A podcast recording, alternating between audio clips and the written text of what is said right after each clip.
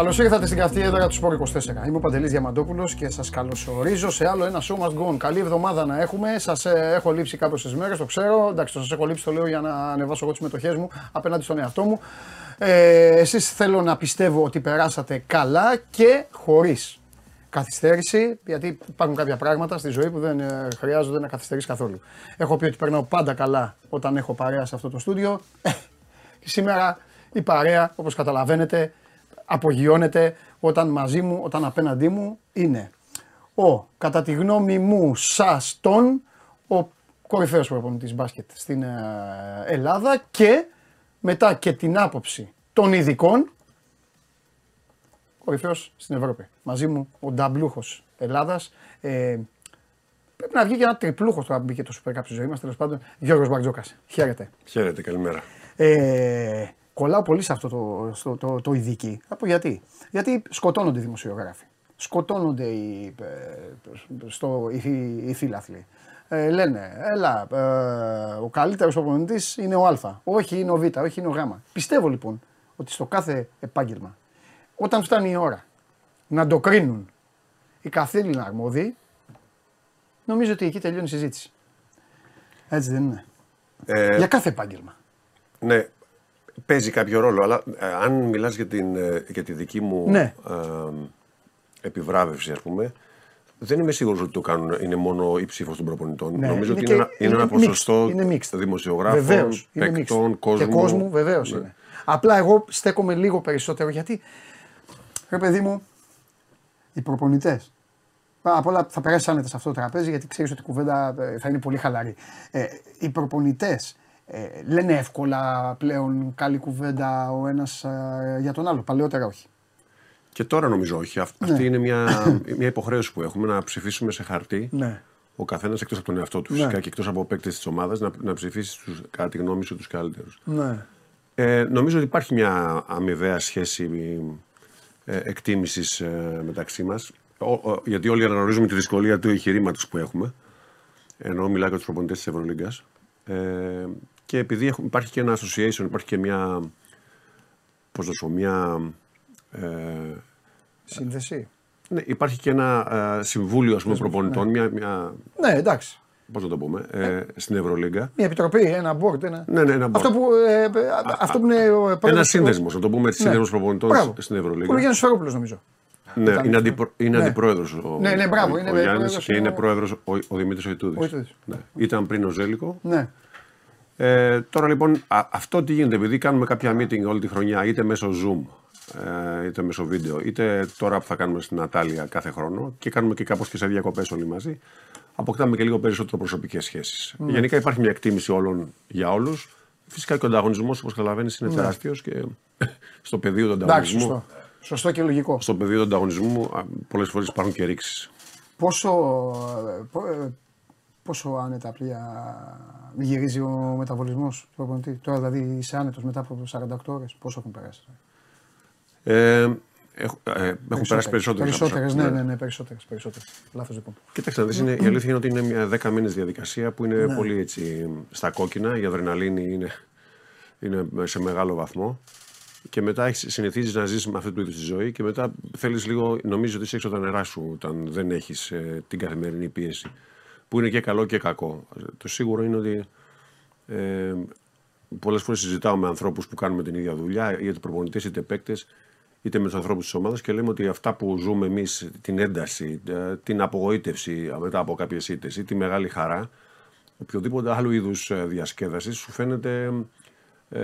Δηλαδή το να πας να διασκεδάσεις, να πας να πεις ένα ποτό για ένα φαγητό, σου φαίνεται τίποτα μπροστά σε αυτό που ζούμε στη δουλειά μας. Κι όμως είναι κάτι το οποίο κανονικά θα έπρεπε να διασκεδαστεί. Αθλητισμός είναι. Σπορ είναι. Παιχνίδι είναι. Το λέει η λέξη παιχνίδι. Αλλά δεν είναι ακριβώς έτσι. Το ξέρεις πολύ καλά. Ναι, εγώ το ξέρω. Μιλάς και με άλλους ανθρώπους σε όλα τα αθλήματα. Δεν είναι έτσι. Η πίεση είναι μεγάλη. Και είναι και καταπώνηση σωματική. Γιατί είναι πολλά τα ταξίδια, τα παιχνίδια. Οι υποχρεώσεις είναι πολλές. Έτσι. Ζώντας 10 μήνες αυτού του είδους τη ζωή, καταλαβαίνεις ότι όταν θες λίγες μέρες να ξαναεπανέλθεις σε ένα φυσιολογικό τρόπο. Έχεις πιάσει με τον εαυτό σου να πεις πω τι έκανα? Δεν έκανα κάτι άλλο. Κάτι άλλο. Εννοείς σαν δουλειά. Ναι, πιλότος. Όχι, όχι, δεν το έχω σκεφτεί έτσι. Δεν μπορώ να παραπονιέμαι. Αποφάσισα να κάνω αυτή τη δουλειά για κάποιο λόγο. Γιατί αγάπησα τον μπάσκετ κατά βάση. Ναι, εντάξει, και... γιατί έπαιζες, ήσουν καλός παίκτης. Έμεινε, ναι, ήθελες να μείνεις. Ναι, κοίταξε, πολλοί όμως. Αλλά κι άλλοι δεν το κάνουν. Εγώ ήθελα. Έβρισκα σε αυτό το άθλημα μια γοητεία. Και ξέρεις, όταν ξεκινάς να κάνεις τον προπονητή και επαγγελματικά, είναι εντελώς αβέβαιο, να μην πω είναι σχεδόν σίγουρο ότι τι εξέλιξη μπορεί να έχεις. Και εννοώ και οικονομική και κοινωνική και οτιδήποτε. Και οι περισσότεροι λοιπόν που κάνουν τη δουλειά, όπως εγώ την ξεκίνησα να την κάνω σε μικρές κατηγορίες, σε έσκα κλπ., τελειώνουν και σε αντίστοιχο επίπεδο. Οπότε εγώ πήρα μια απόφαση με μεγάλο ρίσκο, την οποία όμως δεν συστήνω, για να είμαι ειλικρινής, σε νέους προπονητές ότι να πάρουν μια ίδια απόφαση. Είναι μια απόφαση που είχε και πραγματικά ρίσκο και είχε, βέβαια έχει και μεγάλη μοναξιά. Δεν είναι τόσο απλά τα πράγματα. 100%. Αλλά δεν μπορώ να πω ότι έχω παράπονο, ούτε μπορώ να πω ότι το μετάνιωσα. Αλίμονο. Αλίμονο και βέβαια το έχτισες για να μην το μετανιώσεις. Το κέρδισες για να μην το μετανιώσεις. Ναι, αλλά πολλές φορές συγκυρίες παίζουν ρόλο. Υπάρχουν εξίσου καλοί και καλύτεροι προπονητές από μένα, οι οποίοι δεν είχαν καλές συγκυρίες. Μπορεί να στράβωσαν. Όπως, έχεις σκεφτεί κάποιον? Όχι, δεν θέλω να πάω σε ονόματα, γιατί δεν θέλω να. Αλλά ξέρω προπονητές πολύ καλούς, οι οποίοι όταν απέτυχαν σε μία δουλειά, όλοι αποτυγχάνουν. Ναι. Αν αποτύχει και στη δεύτερη.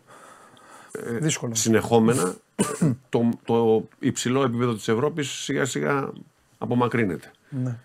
Και μπορεί να συμβεί εξής. Είναι συγκυρίες, είναι ατυχίες, είναι πολλές φορές ο ανθρώπινος παράγοντας. Δηλαδή, μπορεί να μην ταιριάζει η χημεία σου με κάποιους ανθρώπους, και μιλάω για ανθρώπους στη διοίκηση ή για συνεργάτες σου ή για παίκτες. Ο ανθρώπινος παράγοντας είναι πολύ σημαντικός. Ναι. Θέλω λίγο να μείνουμε έτσι στο χαλαρό, λίγο σε σένα. Το μόνο εύκολο είναι να αρχίσουμε να λέμε για τον Ολυμπιακό και για το ελληνικό μπάσκετ.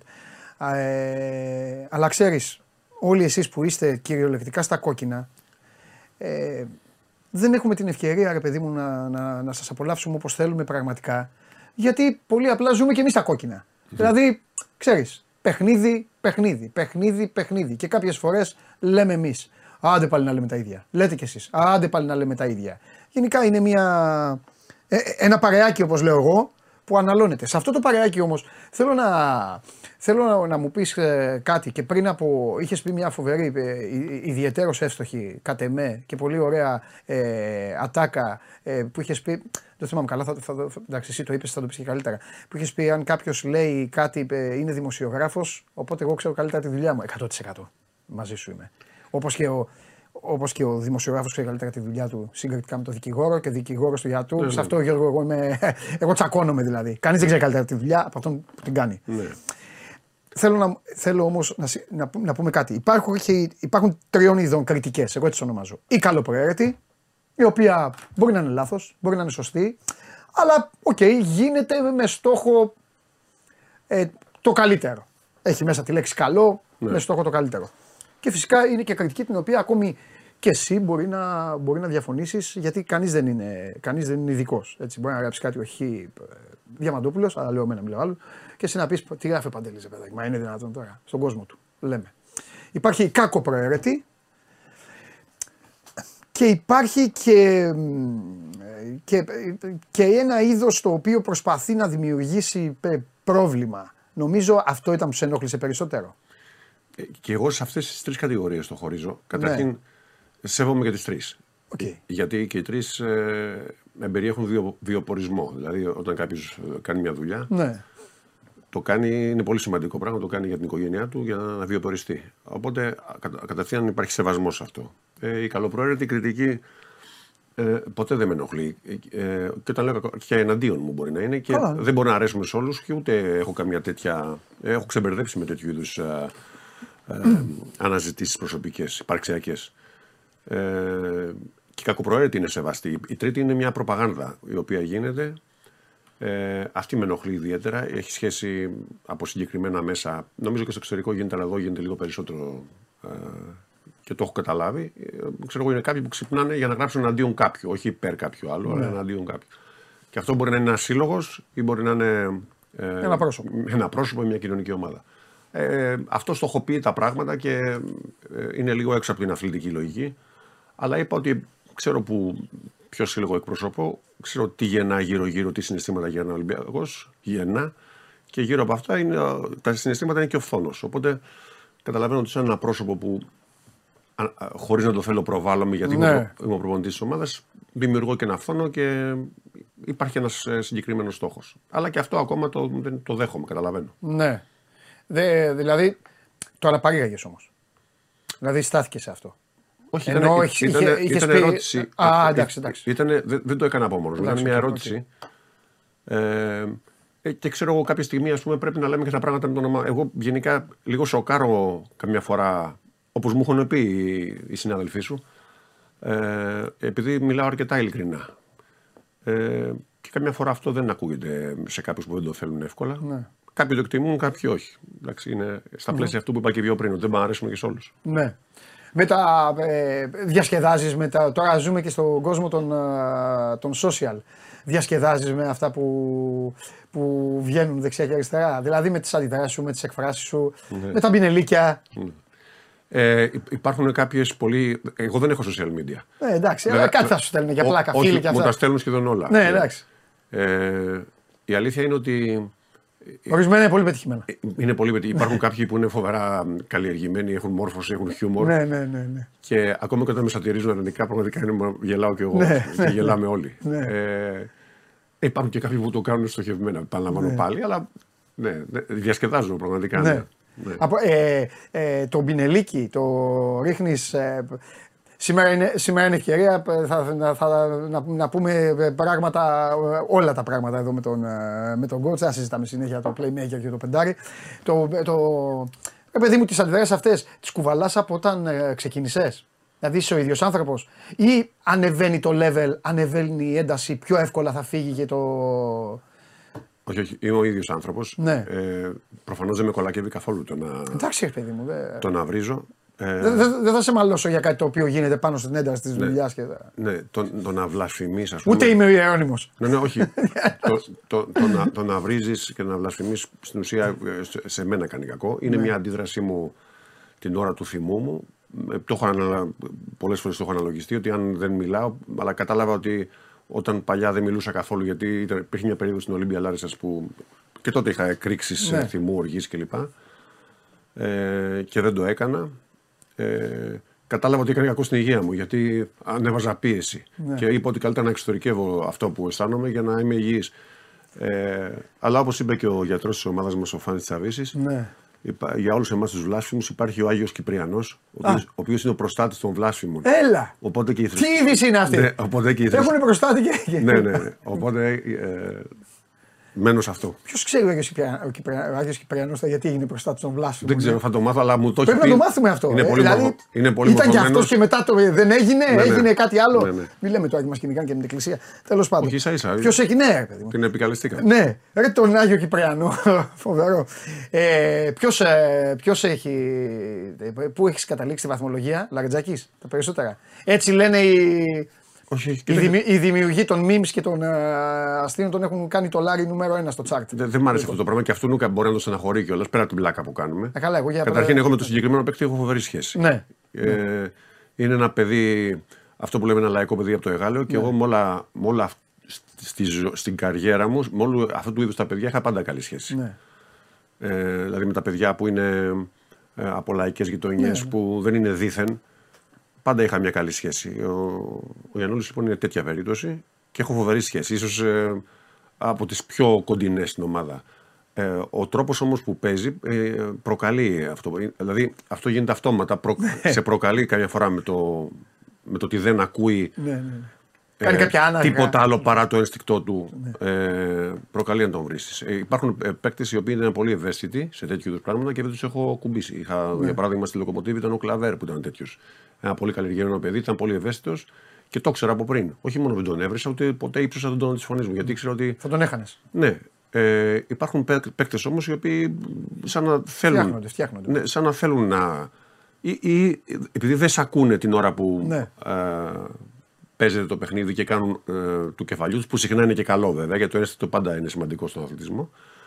Είναι σαν να προκαλούν να τους φωνάξεις, ας πούμε. Ναι. Οπότε δεν γίνεται με όλους αυτό. Γίνεται με επιλεκτικά λίγους. Αλλά υπάρχει λόγος που γίνεται. Σωστά. Είχες κάνει μια πολύ ωραία δήλωση για το σύνθημα της προάλλες. Είχα πει και εγώ εδώ στην εκπομπή, λέω ρε παιδιά, είναι άτυχος ο άνθρωπος. Βγάλτε ένα σύνθημα σε αυτόν τον άνθρωπο που να είναι λίγο πιο. Το σύνθημα του κόσμου, ναι. Φωνάζει ο κόσμος και είναι μακριά από τον τρόπο ζωής μου, είχες πει. Ναι, εντάξει. Πολύ ωραία δήλωση. Τελείως μακριά. Ναι, πολύ. Το σκακιστή σου αρέσει. Δεν ξέρω ποιος το έβγαλε. Προφανώς κάποιος από τα social. Εντάξει, ωραίος χαρακτηρισμός είναι, αλλά εσύ το δέχεσαι. Παίζεις σκάκι πάρα πολλά. Μικρός έπαιζα. Τώρα, μικρός, μιλάμε για 15 χρονών. Ναι. Έχω να παίξω πάρα πολλά χρόνια. Είναι ιδιαίτερος τιμητικό να πούμε. Έτσι, καλά, είναι ένα φοβερό. Ναι, γιατί θέλει πολύ. Θέλει φοβερό. Δεν πιστεύω ότι έχει σχέση το μπάσκετ με το σκάκι. Γιατί στο σκάκι υπάρχουν πιόνια και κάποιος τα κινεί. Στο μπάσκετ υπάρχει ανθρώπινος παράγοντας. Ο προπονητής απλώς δίνει κάποιες κατευθύνσεις και αυτοί που αποφασίζουν είναι τα πιόνια, η Βασίλισσα, ο Βασιλιάς κλπ. Αυτοί αποφασίζουν τι θα κάνουν. Εσύ απλώς δίνεις κάποιες κατευθύνσεις. Νομίζω λοιπόν επειδή υπάρχει ανθρώπινος παράγοντας, το σκάκι δεν είναι αντιπροσωπευτικό του τι συμβαίνει σε έναν αγώνα μπάσκετ.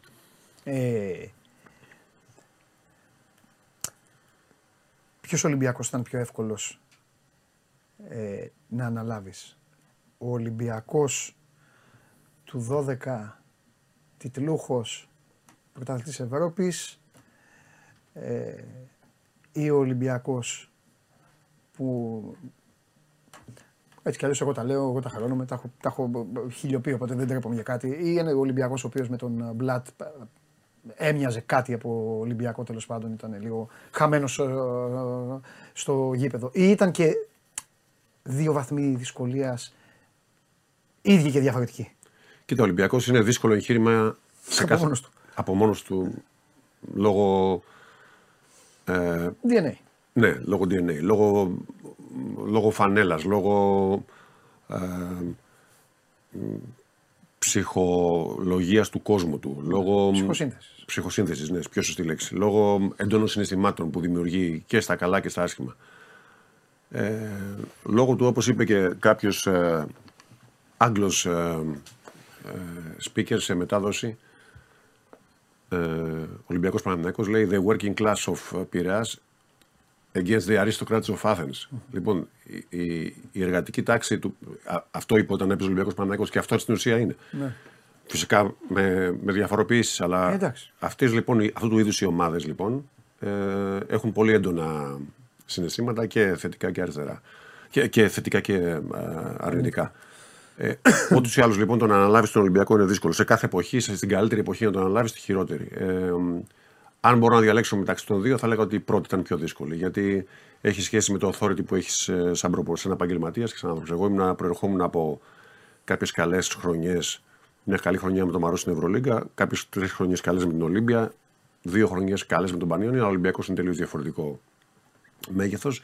Και ανέλαβα τότε μετά την κατάκτηση από τον Ολυμπιακό της Ευρωλίγκας, με τον συγχωρεμένο Ντούσαν Ιβκοβιτς και του πρωταθλήματος. Οπότε μπήκα κατευθείαν σε μια διαδικασία μεγάλης αμφισβήτησης και κριτικής. Τότε λοιπόν το να τα καταφέρουμε τότε και να πάρουμε την Ευρωλίγκα ήταν πολύ σημαντικό. Ήταν πολύ πιο δύσκολο το εγχείρημα από τώρα. Ανεξάρτητα αν η δεύτερη φορά που ήρθα, που ήθελε μια ανασυγκρότηση, ένα καινούργιο χτίσιμο, εμπεριείχε ότι έπρεπε να μπει σε μια νέα εποχή, σιγά σιγά, αφού θα έπρεπε να αποσυρθούν οι δύο θρυλοί της ομάδας και να μπούμε σε μια νέα εποχή. Οπότε κάθε χρονιά, κάθε εγχείρημα είναι πάντα δύσκολο. Ναι. Δεν έχω σκαλέτα στο μυαλό μου και οπότε κάθε φορά που θα μου βγάζεις πάσα θα την παίρνω εγώ. Πόσο δύσκολο ήταν για εσένα? Γιατί εντάξει, λέει ο κόσμος, για τον coach εύκολο ήταν να φύγει ο Βασίλης, γιατί ο Βασίλης είχε το ειδικό βάρος και ήθελε ο Βασίλης ντε και καλά να παίζει, όλα αυτά τα οποία έχουν συζητηθεί, έχουν γραφτεί, έχουν χιλιοποθεί. Αλλά παρόλα αυτά ήταν ο Βασίλης Σπανούλης. Και καπάκι φεύγει και ο Πρίντεζης, για τον οποίο εσύ ο ίδιος είχες δηλώσει μεταξύ μας σε live συζήτηση, δηλαδή ήταν ο καλύτερος αρχηγός που θα μπορούσε να έχει ο Ολυμπιακός. Μέσα σε 365 μέρες, δύο άνθρωποι που έχουν αφήσει τα. Πρώτα απ' όλα, υπάρχει η σκιά τους στα αποδυτήρια. Δεν το λέω, μην παρεξηγηθώ, δεν το λέω με άσχημο τρόπο. Κοίταξε τα αποδυτήρια, για να είμαι ειλικρινής, πρέπει να ρωτήσεις τους παίκτες αν υπάρχει στοιχεία τους. Στο σύλλογο υπάρχει σίγουρα. Ναι. Νομίζω βλέπεις την αποθέωση κάθε φορά που έρχονται να παρακολουθήσουν παιχνίδι της ομάδας, την αποθέωση που βιώνουν από τον κόσμο της ομάδας, ναι, και γενικά από το περιβάλλον. Εννοείται ότι υπάρχει στοιχεία τους. Και έτσι πρέπει να είναι κιόλας. Δηλαδή, αυτοί οι παίκτες αφήνουν ένα αποτύπωμα στην ιστορία της ομάδας, το οποίο η ομάδα οφείλει να κρατάει δεσμούς με αυτούς τους ανθρώπους. Και θα γίνει ένα παιχνίδι 17-9 ναι, για τον Βασίλη, που θεωρώ πάρα πολύ σημαντικό ότι η ομάδα το οργανώνει από τώρα με τον καλύτερο τρόπο για να τιμήσει την παρουσία του. Κοίταξε να δεις, το ότι αν η ερώτηση είναι ότι φεύγοντας αυτοί οι δύο πώς θα πήγαινε μετά, προφανώς αυτό δεν είναι η ερώτηση. Ναι, ναι. Πώς το σκέφτηκε. Εσύ πώς το έχεις σκεφτεί, βεβαίως. Κοίταξε, όταν ξαναγύρισες. Και πώς το βίωσες και πώς το σκέφτηκε. Όταν υπάρχει μια. Πλέον μπορούμε να ανοίξουμε όλα τα μαύρα κουτιά εξάλλου. Δεν υπάρχει μαύρο κουτί. Κοιτάξτε, τα πράγματα είναι απλά. Υπάρχει μια ρεαλιστική προσέγγιση στα πράγματα και υπάρχει μια συναισθηματική. Ναι. Όταν κάνεις αυτή τη δουλειά, οφείλεις να είσαι ρεαλιστής, γιατί κάποιοι σε πληρώνουν και πρέπει να δώσεις μια κατεύθυνση η οποία πολλές φορές δεν είναι αυτή που ναι, συναισθηματικά αρέσει. Ναι. Η απόσυρση του Βασίλη τον μπάσκετ είχε να κάνει καθαρά με τον χρόνο. Όπως και του Γιώργου του Πρίντεζη. Δεν είχε να κάνει με άλλη επιλογή. Ο χρόνος λοιπόν δυστυχώς. Εντάξει, ο χρόνος είναι αμήλικτος. Είναι αμήλικτος και κυρίως για τους αθλητές. Η καριέρα τους είναι μικρή. Οι δύο ίδιοι νομίζω ότι την τραβήξαν την καριέρα τους όσο μπορούσαν περισσότερο και βίωσαν τον μπάσκετ με τον καλύτερο δυνατό τρόπο. Δηλαδή. Εγώ φίξα με δούλη. Μπράβο, αυτή είναι η καλή έκφραση. Δηλαδή, παιχνίδια, απογοητεύσεις, τεράστιες επιτυχίες, δόξα, χρήματα, τα πάντα. Οπότε, αν μπορώ να πεις ότι είναι γεμάτη από τον αθλητισμό, αυτή είναι λοιπόν. Είναι γεμάτη. Η ομάδα έπρεπε μετά μοιραία λόγω χρόνου να προχωρήσει μπροστά. Εγώ πάντα πιστεύω ότι ακόμα και για αυτούς τους δύο θρύλους, ότι οι ομάδες είναι πάνω από τα πρόσωπα. Αυτό πρεσβεύω τόσα χρόνια και όταν λέω πάνω τα πρόσωπα εννοώ και από μένα κυρίως, έτσι, δηλαδή και από τον εκάστοτε προπονητή, από τον καλύτερο παίκτη που. Που μπορεί να. Οι μόνοι που είναι μη αναλώσιμοι στις ομάδες είναι οι πρόεδροι διεκτήτες και οι φίλαθλοι, οι οποίοι ναι, είναι στην ουσία αυτοί συγκροτούν τη λέξη ομάδα. Όλοι οι άλλοι ερχόμαστε και παρερχόμαστε. Αυτό λοιπόν, αφού πρεσβεύω αυτό, έπρεπε να κάνω τη δουλειά όπως έπρεπε, αφού αυτοί θα έφευγαν από τον μπάσκετ. Mm-hmm. Είπες στον εαυτό σου, είτε για τον έναν είτε για τον άλλον, ότι σου ξαναλέω τώρα μπορούμε να συζητάμε γιατί έχει περάσει ο καιρός και οι δυο τους τώρα ο ένας απολαμβάνει τη ζωή του γιατί ήθελε να το κάνει αυτό. Ο Πρίντεζης, ο Βασίλης έχει πια γίνει αντίπαλος προπονητής. Συνέλαβες ποτέ τον εαυτό σου, είτε στη μία είτε στην άλλη περίπτωση, ρε παιδί μου, και να αισθανθείς ότι η παρουσία τους είναι βαρύδι? Δηλαδή να έρθεις εσύ σε δύσκολη θέση, μην παρεξηγηθώ, δεν θέλω να σε φέρω εσένα. Δηλαδή να έρθεις σε δύσκολη θέση και να πεις, πω ρε γάμο, τώρα πρέπει να τον βάλω τον Βασίλη. Αχ, αν δεν τον είχα, θα βγαίνει καλύτερα το μοίρασμα. Ναι, ξεκάθαρα. Okay. Και αυτό δεν έχει να κάνει με την κλάση του ή με την αξία του. Ναι, εννοείται, δεν το συζητάμε. Το ίδιο πρόβλημα είχα και με τον Ναβάρο, που ήταν φανταστικός παίκτης, ναι, και στην Μπαρτσελόνα. Όλοι οι προπονητές έχουμε αυτό το πρόβλημα. Αυτοί οι θρυλικοί παίκτες, οι οποίοι στην κορύφωσή τους φτάνουν σε σημείο να γίνονται λίγο πιο μεγάλοι από το σύλλογο, είναι και πιο δύσκολοι στη διαχείριση να τους διαχειριστείς. Προφανώς έχουν μεγάλο εγώ, έχουν μεγάλο εγωισμό για να φτάσουν εκεί που είναι. Αυτή είναι η αλήθεια. Και προφανώς δεν είναι εύκολο στο να δεχθούν πράγματα τα οποία ο χρόνος τα επιβάλλει, ναι, και όχι. Και δεν είναι μόνο στον αθλητισμό αυτό, αυτό σημαίνει σε κάθε. Βλέπεις ηθοποιούς, βλέπεις πολιτικούς κλπ. Όταν περνάει η καριέρα τους κλπ. Επιμένουν να κάνουν πράγματα στα οποία δεν είναι. Δηλαδή, αν θες να παίξεις ένα ρόλο, είσαι 75 χρονών και είσαι ηθοποιός και πρέπει να παίξεις το ρόλο του Ζε Πρεμιέ, δεν μπορεί να το κάνεις. Πρέπει να βρεις ένα άλλο ρόλο, ναι, να κάνεις. Αν θες να κάνεις πάλι του Ζε Πρεμιέ, θα γελάει ο κόσμος. Το λέω λίγο. Εντάξει, όχι, το λες χήμα. Εντάξει, ναι, okay, λέω. Ολυμπιακά. Ναι. Είπες, ναι. Ναι. Το λέω λοιπόν έτσι. Ναι. Προσέξτε, αυτά που λέω όχι μόνο αυτοί οι παίκτες που λέμε, ο Γιώργος και ο Βασίλης ήταν αναντικατάστατοι, ναι, θρύλοι κλπ. Οι μεγαλύτεροι παίκτες που φόρησαν την φανέλα του Ολυμπιακού, αλλά δυστυχώς έπρεπε στα τελευταία. Ο Πρίντεζης δεν έπαιζε ποτέ τόσο λίγο όσο με μένα την τελευταία χρονιά. Ναι. Μα ήταν 36 χρονών όμως και ο Γιώργος βασίστηκε πάντα βάσει το παιχνίδι του στην έκρηξη, στην αθλητικότητα. Ναι, ναι. Που με βάση τα χρόνια πέφτει. Θέλω να σας πω το εξής. Αυτή τη στιγμή δείτε οι sprinters είναι όλοι 26 με 28 χρονών. Ναι. Τα λέει ο Ανδρέας ο Κατζούλης αυτό. Ναι, ναι, ναι. Δεν μπορεί να είσαι 33, 33, 34, 35, 36 και να πας να κάνεις παγκόσμιο ρεκόρ στα 100 μέτρα. Έτσι δεν είναι. Συμφωνώ. Αυτή είναι και έτσι όπως πηγαίνει η Ευρωλίγκα ιδίως, που κάθε χρόνο η τάση είναι η αθλητικότητα, η ένταση, η ταχύτητα, τα παιχνίδια γίνονται περισσότερα. Ναι. Το φυσικά, δηλαδή οι επαφές σωματικές, τα χρόνια βαραίνουν διπλά. Νέα καλή πάσα. Η εμπειρία δηλαδή και το ύπουλο που πάντα υπάρχει, που λέμε, ναι. Αυτός παίζει πονηρά, παίζει ύπουλα, πιστεύεις ότι βουλιάζουν? Όχι, πάντα παίζουν ρόλο η εμπειρία, το ναι. Πώς να διαχειριστείς. Η εμπειρία, ίσως να πούνε ναι. Άντε πάμε στα αποδυτήρια. Εγώ ναι. Μιλάω για τις 4 γραμμές. Όχι. Και η εμπειρία και μέσα στο γήπεδο ναι. Παίζει πολύ σημαντικό ρόλο. Ναι. Πώς θα, αν δω ότι είναι bonus, είμαστε στο ναι. Bonus, ότι πώς θα πάρω ένα φάουλ τώρα. Ναι. Η εμπειρία σημαίνει χιλιάδες πράγματα μέσα, για ένα παίκτη μέσα στο γήπεδο. Και αυτοί που είναι έμπειροι και ξέρουν και είναι και έξυπνοι, παίζουν πολύ σημαντικό ρόλο. Δείτε ότι ο Γιούλ ακόμα και αυτό τώρα. Αυτό πήγα να πω. Μια κουβέντα έφερε την άλλη ναι. Και θα φτάσουμε χωρίς να είναι προγραμματισμένο ναι. στον τελικό της Ευρωλίγκας. Ναι. Γιατί αυτοί καθάρισαν. Ναι, ακόμα πιο σημαντικό από το Γιούλ ήταν πολύ σημαντικό στο παιχνίδι ο Ροντρίγκες. Συμφωνώ. 100%. Ναι. Οπότε παίζει ρόλο. Βέβαια, άμα δεις τη χρονιά που έχει κάνει ο Σέρχιο ή ο Γιούλ όλη τη ναι. χρονιά, μπορεί να δεις ότι παίζουν 14 λεπτά έπαιζε μεσόωρο ναι. Για να φτάσει στο σημείο η ομάδα να τους. Υποστηρίξει έτσι στο τέλος να. Ή ότι ο Γιούλα, ας πούμε, έκανε μόνο ένα σουτ. Ναι. Έβαλε 2 πόντους στον τελικό. Ναι. Θέλω να πω λοιπόν ότι και για αυτούς δεν είναι φοβερά δύσκολο ναι. να παίζουν τόσα πολλά παιχνίδια σε τόσο ψηλό επίπεδο. Mm-hmm. Θα πούμε για το Final Four, θα πούμε για Ολυμπιακό, θα πούμε για Παναθηναϊκό, για ποδόσφαιρο. Αλλά να τελειώνω ένα-ένα τα κεφάλαια. Σπανούλης. Για να τα κλείνουμε. Είναι καλός προπονητής? Χωρίς αμφιβολία, εννοείται. Εντάξει, τώρα πια εσύ είσαι καραβάνα, γι' αυτό ρωτάω. Σε ρωτάω εντελώς. Δεν ρωτάω ούτε Ολυμπιακός Περιστέρι, ούτε έναν coach για έναν άνθρωπο ο οποίος ξεκίνησε, έπαιξε ένα χρόνο. Οπότε μπορείς να πεις. Ναι, χωρίς αμφιβολία. Είναι καλός προπονητής, ναι. Πώς τα καταφέρε? Εννοώ πως δεν είναι και εύκολο, έτσι δεν είναι? Δεν είναι εύκολο, αλλά ξεκινάει με πάρα πολλά αβαντάζ σε σχέση με οποιονδήποτε άλλο ξεκινάει αυτή τη δουλειά. Καταρχήν λόγω του ονόματος πήρε μια ομάδα που είναι πολύ, πολύ σοβαρή. Ναι. Και διπλασίασε το μπάτζετ της, πήγε Ευρώπη, ενώ δεν δικαιούται να πάει Ευρώπη, ναι. Μόνο λόγω του ονόματος του Βασίλη από ό,τι κατάλαβα. Ναι. Και είχε όλα αυτά τα ηχεία για να ξεκινήσει. Κάποιος άλλος μπορεί να ξεκίναγε από πολύ χαμηλά. Ναι. Να κάνει τον βοηθό, τον δεύτερο βοηθό, τον τρίτο βοηθό, να κάνει τον προπονητή σε πιο χαμηλό επίπεδο. Άρα αυτομάτως ξεκινάει ναι. Με μεγάλο αβαντάζ. Ναι.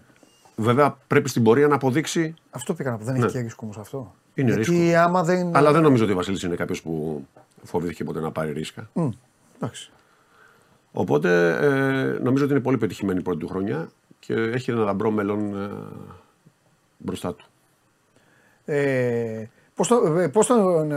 Πώς τον διάβασε? Στέκομαι τώρα λίγο, είναι λίγο κουτσομπολίστικα αυτά που ρωτάω, αλλά μου αρέσουν πολύ. Εμένα δεν μου αρέσουν όμως να ακούγεται πολύ κουτσομπολίστικα. Όχι ρε παιδί μου, θα σου πω. Μπασκετικά κουτσομπολίστικα. Τεχνικά κουτσομπολίστικα. Όχι, δεν κάνουμε εδώ. Πώς τον διάβασες ως αντίπαλο coach? Δηλαδή σου φάνηκε ότι είναι τύπος που διαβάζει, που πάει με το ένστικτο. Αυτό εννοώ κουτσομπολίστικα. Πώς τον μελέτησες? Τον είχες στα αποδυτήριά σου και ξαφνικά, δηλαδή από φανέλα, από τις συζητήσεις, ο Βασίλης δεν σταματάει, ο Βασίλης συνεχίζει, δεν κάνει, έβαλε κουστούμι και έπαιξε αντίπαλος. Βασικά πιστεύω ότι πάει με τις αρχές του. Ναι. Και αυτό είναι το πιο σημαντικό, να έχεις κάποιες αρχές. Οι οποίες αρχές δεν είναι μόνο αγωνιστικές. Δηλαδή, ναι. Ξέρεις κάτι, εγώ θα παίξω με ρόλους, θα ορίσω το πώς θα παίζει η ομάδα και σε αυτά θα είναι μετάκλητα. Απόλυτος θα είναι όπως εγώ πιστεύω. Αρχές είναι και πώς βάζεις τη ζωή σου. Ο Βασίλης έχει αρχές στη ζωή του και νομίζω έτσι αυτό δείχνει ότι έκανε μια ομάδα με αρχές. Mm-hmm. Για πάμε λοιπόν. Double. Φεύγει ο Ντόρσεϊ. Μένει η υπόλοιπη ομάδα σχεδόν. Ποιο ήταν το πρώτο πράγμα? Έχει γίνει ο Double, συγγνώμη, και χαμένος ημιτελικός με το Μίσιτς.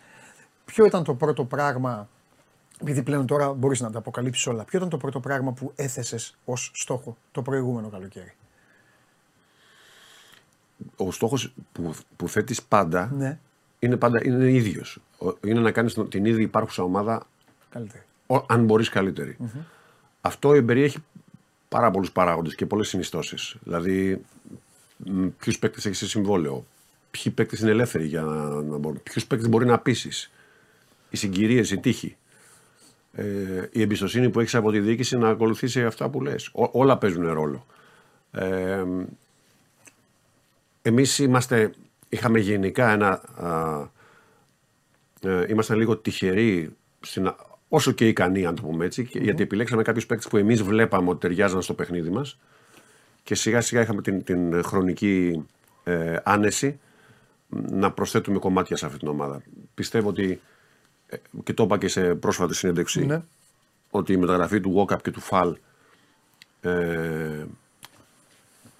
χωρίς να φαινόταν όταν έγινε από τον πολύ κόσμο, ήταν αυτές που άλλαξαν το επίπεδο της ομάδας. Είναι από τις πιο επιτυχημένες σε εξέλιξη μεταγραφές καριέρας σου. Ναι. Σε εξέλιξη. Ναι. Εγώ αυτό συμφωνώ. Γιατί βλέπαμε κάτι, αλλά και οι ίδιοι μπορούσαν να υποστηρίξουν αυτό που εμείς βλέπαμε. Και αυτή η παίκτης, γιατί ξέρεις, υπάρχουν παικταράδες που, ναι.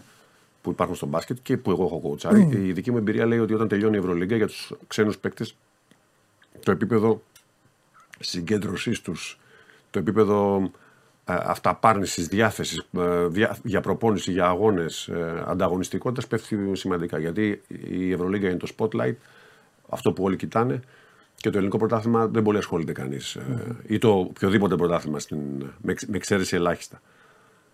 Αυτοί οι δύο όμως, και ο Walkup ήταν MVP στο λιθουανικό πρωτάθλημα, δηλαδή μέχρι Ιούνιο έπαιζε σαν το σκυλί. Ναι. Αλλά και ο Φάλ είναι ιδιαίτερα ανταγωνιστικός, είναι ιδιαίτερα συγκεντρωμένος για να πετύχει ομάδα, για το καλό της ομάδας. Και αυτό και μετά είναι και ο Μακίσικ που είναι σε αυτή την κατεύθυνση σιγά σιγά. Είναι τα τρία παιδιά που κράτησες, εν πάση περιπτώσει. Και θέλω λίγο να σταθούμε.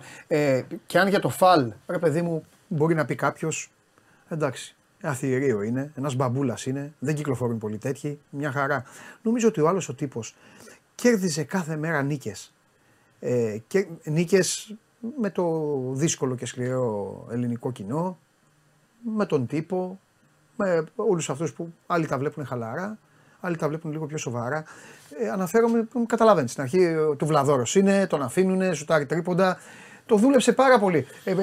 Σου παραπονέθηκε ποτέ, σου είπε ποτέ, ρε παιδί μου, δεν εννοώ αν σου παραπονέθηκε για τη χρησιμοποίησή του, αλλά αν σου είπε ποτέ, κότς, δεν πιστεύουν σε μένα, τον είδες ποτέ να λυγίζει? Το αντίθετο. Είναι ο πιο θετικός άνθρωπος. Δεν έχω κάνει ποτέ συζήτηση έξω από για το καλό της ομάδας.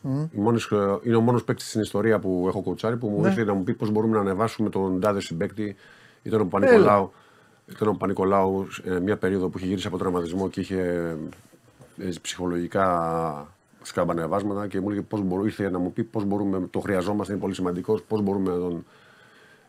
ήρθε μόνο για άλλους συμπαίκτες του και ποτέ για να μιλήσει για τον εαυτό του. Αυτός, εγώ έχω πει το εξής. Τρομερός. Υπάρχουν οι έξυπνοι παίκτες και οι εξυπνάκηδες. Δηλαδή, αυτός είναι ο έξυπνος, γιατί αυτό που κάνει είναι να καταλαβαίνει ότι αυτό που του ζητάς, άλλα του ζητάει ο Γιασικεβίτσιος στην... Στις Άλγηρες, αλλά το ζητάω εγώ. Αυτός όμως εξυπηρέτησε και τα δύο τελείως διαφορετικά στυλ μπάσκετ. Αυτό σημαίνει ότι ξέρεις κάτι, λέει ότι θα ακολουθήσω αυτό και εμπιστεύομαι και κάπου θα με οδηγήσει. Για παράδειγμα, επειδή αμυντικός είναι, θέλω να πω το εξής. Όταν εμείς παίζουμε ένα σενάριο στην επίθεση άμυνα στην προπόνηση, αυτός ξέρει το επιθετικό σύστημα που όταν αμήνεται, ξέρει το επιθετικό σύστημα που θα παίξουμε. Μπορεί να κλέψει άνετα, να κάνει κάτι διαφορετικό. Και να κλέψει την μπάλα. Έτσι δεν είναι? Ναι. Δεν έχει κάνει ούτε μία φορά. Δεν το κάνει όμως. Δεν το έχει κάνει μία φορά. Ακολουθεί αυτό που πρέπει να κάνει στην άμυνα, ενώ ξέρει ότι αν κάνει κάτι διαφορετικό. Και του το είπα κιόλας και μου λέει: σε ευχαριστώ που το εκτιμάς. Ναι. Δηλαδή, του είπα, γιατί έτσι δεν χαλάει και την προπόνηση. Δηλαδή, ζητάμε στην άμυνα να κάνουμε αυτό, αυτό θα κάνει, ενώ ξέρει ότι για παράδειγμα, αν έκανε κάτι άλλο, αφού ξέρει και την επίθεση που παίζεται, θα μπορούσε να. Ναι. Δεν το έκανε ούτε μία φορά στα 2 χρόνια. Ωραία. Και μένουμε λοιπόν στην τριάδα αυτή που μου ανέφερες. Και σε ρωτάω τώρα που όλα πέρασαν. Ο Χασάν Μάρτιν Τελικά αντικαταστάθηκε από τον Πολομπόι και τον Μπλακ. Τον AC δεν τον βάζω στην εξίσωση στο παιδί, εντάξει, βοήθησε όσο έπαιξε. Ο Ντόρσεϊ αντικαταστάθηκε από τον Κάναν. Κοίταξε, εγώ είμαι τελείως... Και ο Πρίντεζης αντικαταστάθηκε από τον Πίτερς. Να σου πω. Ναι. Αυτό είναι μια διάθεση που έχουν συνήθως οι δημοσιογράφοι να λένε στη θέση αυτού παίρνει αυτόν. Κάτσε να συγκρίνουμε αυτός, τι νούμερα έχει. Ναι. Επίσης στην Αμερική είναι κατά κόρον που γίνεται αυτό. Δηλαδή αυτός σαν ποιον είναι. Ή ποιος είναι ο καλύτερος παίκτης όλων των εποχών. Που δεν μπορεί να συγκρίνεις τις εποχές. Το μπάσκετ είναι διαφορετικό. Ποιος είναι? Ο Μάικλ Τζόρνταν, ξέρω εγώ, για μένα. Αλλά εν πάση περιπτώσει λέω ότι δεν μπορεί να κάνεις τέτοιου είδους συγκρίσεις. Δεν πήραμε τον Πίτερς για αντι Πρίντεζη, ούτε πήραμε τον Κάναν για αντι Ντόρσεϊ. Ο καθένας έχει μια επίδραση. Βεβαίως, πάμε. Ο καθένας έχει μια επίδραση στο παιχνίδι της ομάδας. Ναι. Εσύ πρέπει να βλέπεις συνολικά η ομάδα με αυτούς τι έκανε. Γιατί αυτό που είπα είναι το εξής. Ότι εμείς έχουμε τώρα. Φτάσαμε να είμαστε πρώτοι όλη τη χρονιά στην Ευρωλίγκα με αυτή τη συγκεκριμένη σύνθεση. Ναι. Προφανώς όλοι αυτοί που ήταν μέσα στην ομάδα κάτι κάνανε καλά. Και φυσικά κάτι δεν κάνανε καλά. Εννοείται. Για παράδειγμα, δεν είναι μόνο τι αριθμούς έχεις, πόσο αγαπητός είσαι στους συμπαίκτες σου, πόσο θυσιάζεις το εγώ σου για την ομάδα, πόσο παίζεις σε κρίσιμα παιχνίδια, πόσο χαλαρός είσαι στα μάτς που δεν είναι σημαντικά. Γιατί άμα είσαι πολύ χαλαρός, μπορεί να τα χάσεις. Παίζουν πάρα πολλά πράγματα ρόλο. Και έτσι δεν μπορώ να πω ότι ο καθένας συγκρίνεται με τον προηγούμενο. Αν με ρωτάς δηλαδή... Όχι, εντάξει, δεν τους βάζω απέναντι. Για τον Χασάν, ας πούμε, είχα πολύ καλή γνώμη. Ναι. Κάποια στιγμή όταν αποφασίσαμε να πάμε σε μια άλλη κατεύθυνση... Ναι.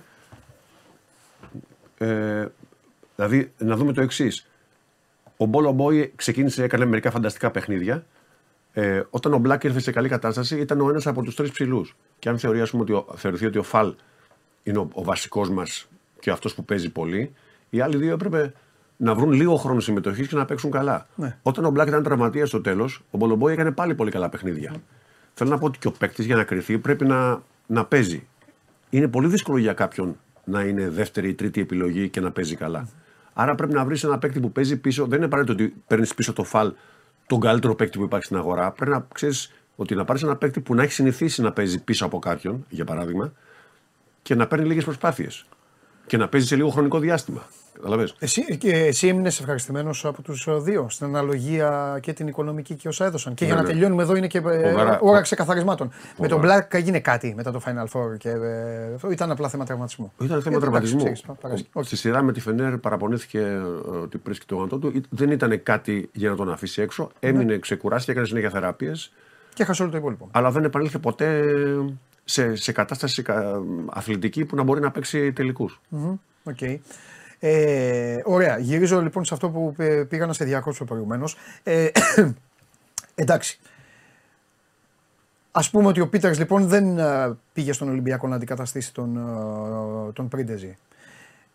Αγοράζοντας τον Πίτερς όμως δεν γνώριζες ότι ο Βεζένκοφ θα έκανε καρμπόν και καλύτερη σεζόν. Έτσι δεν είναι?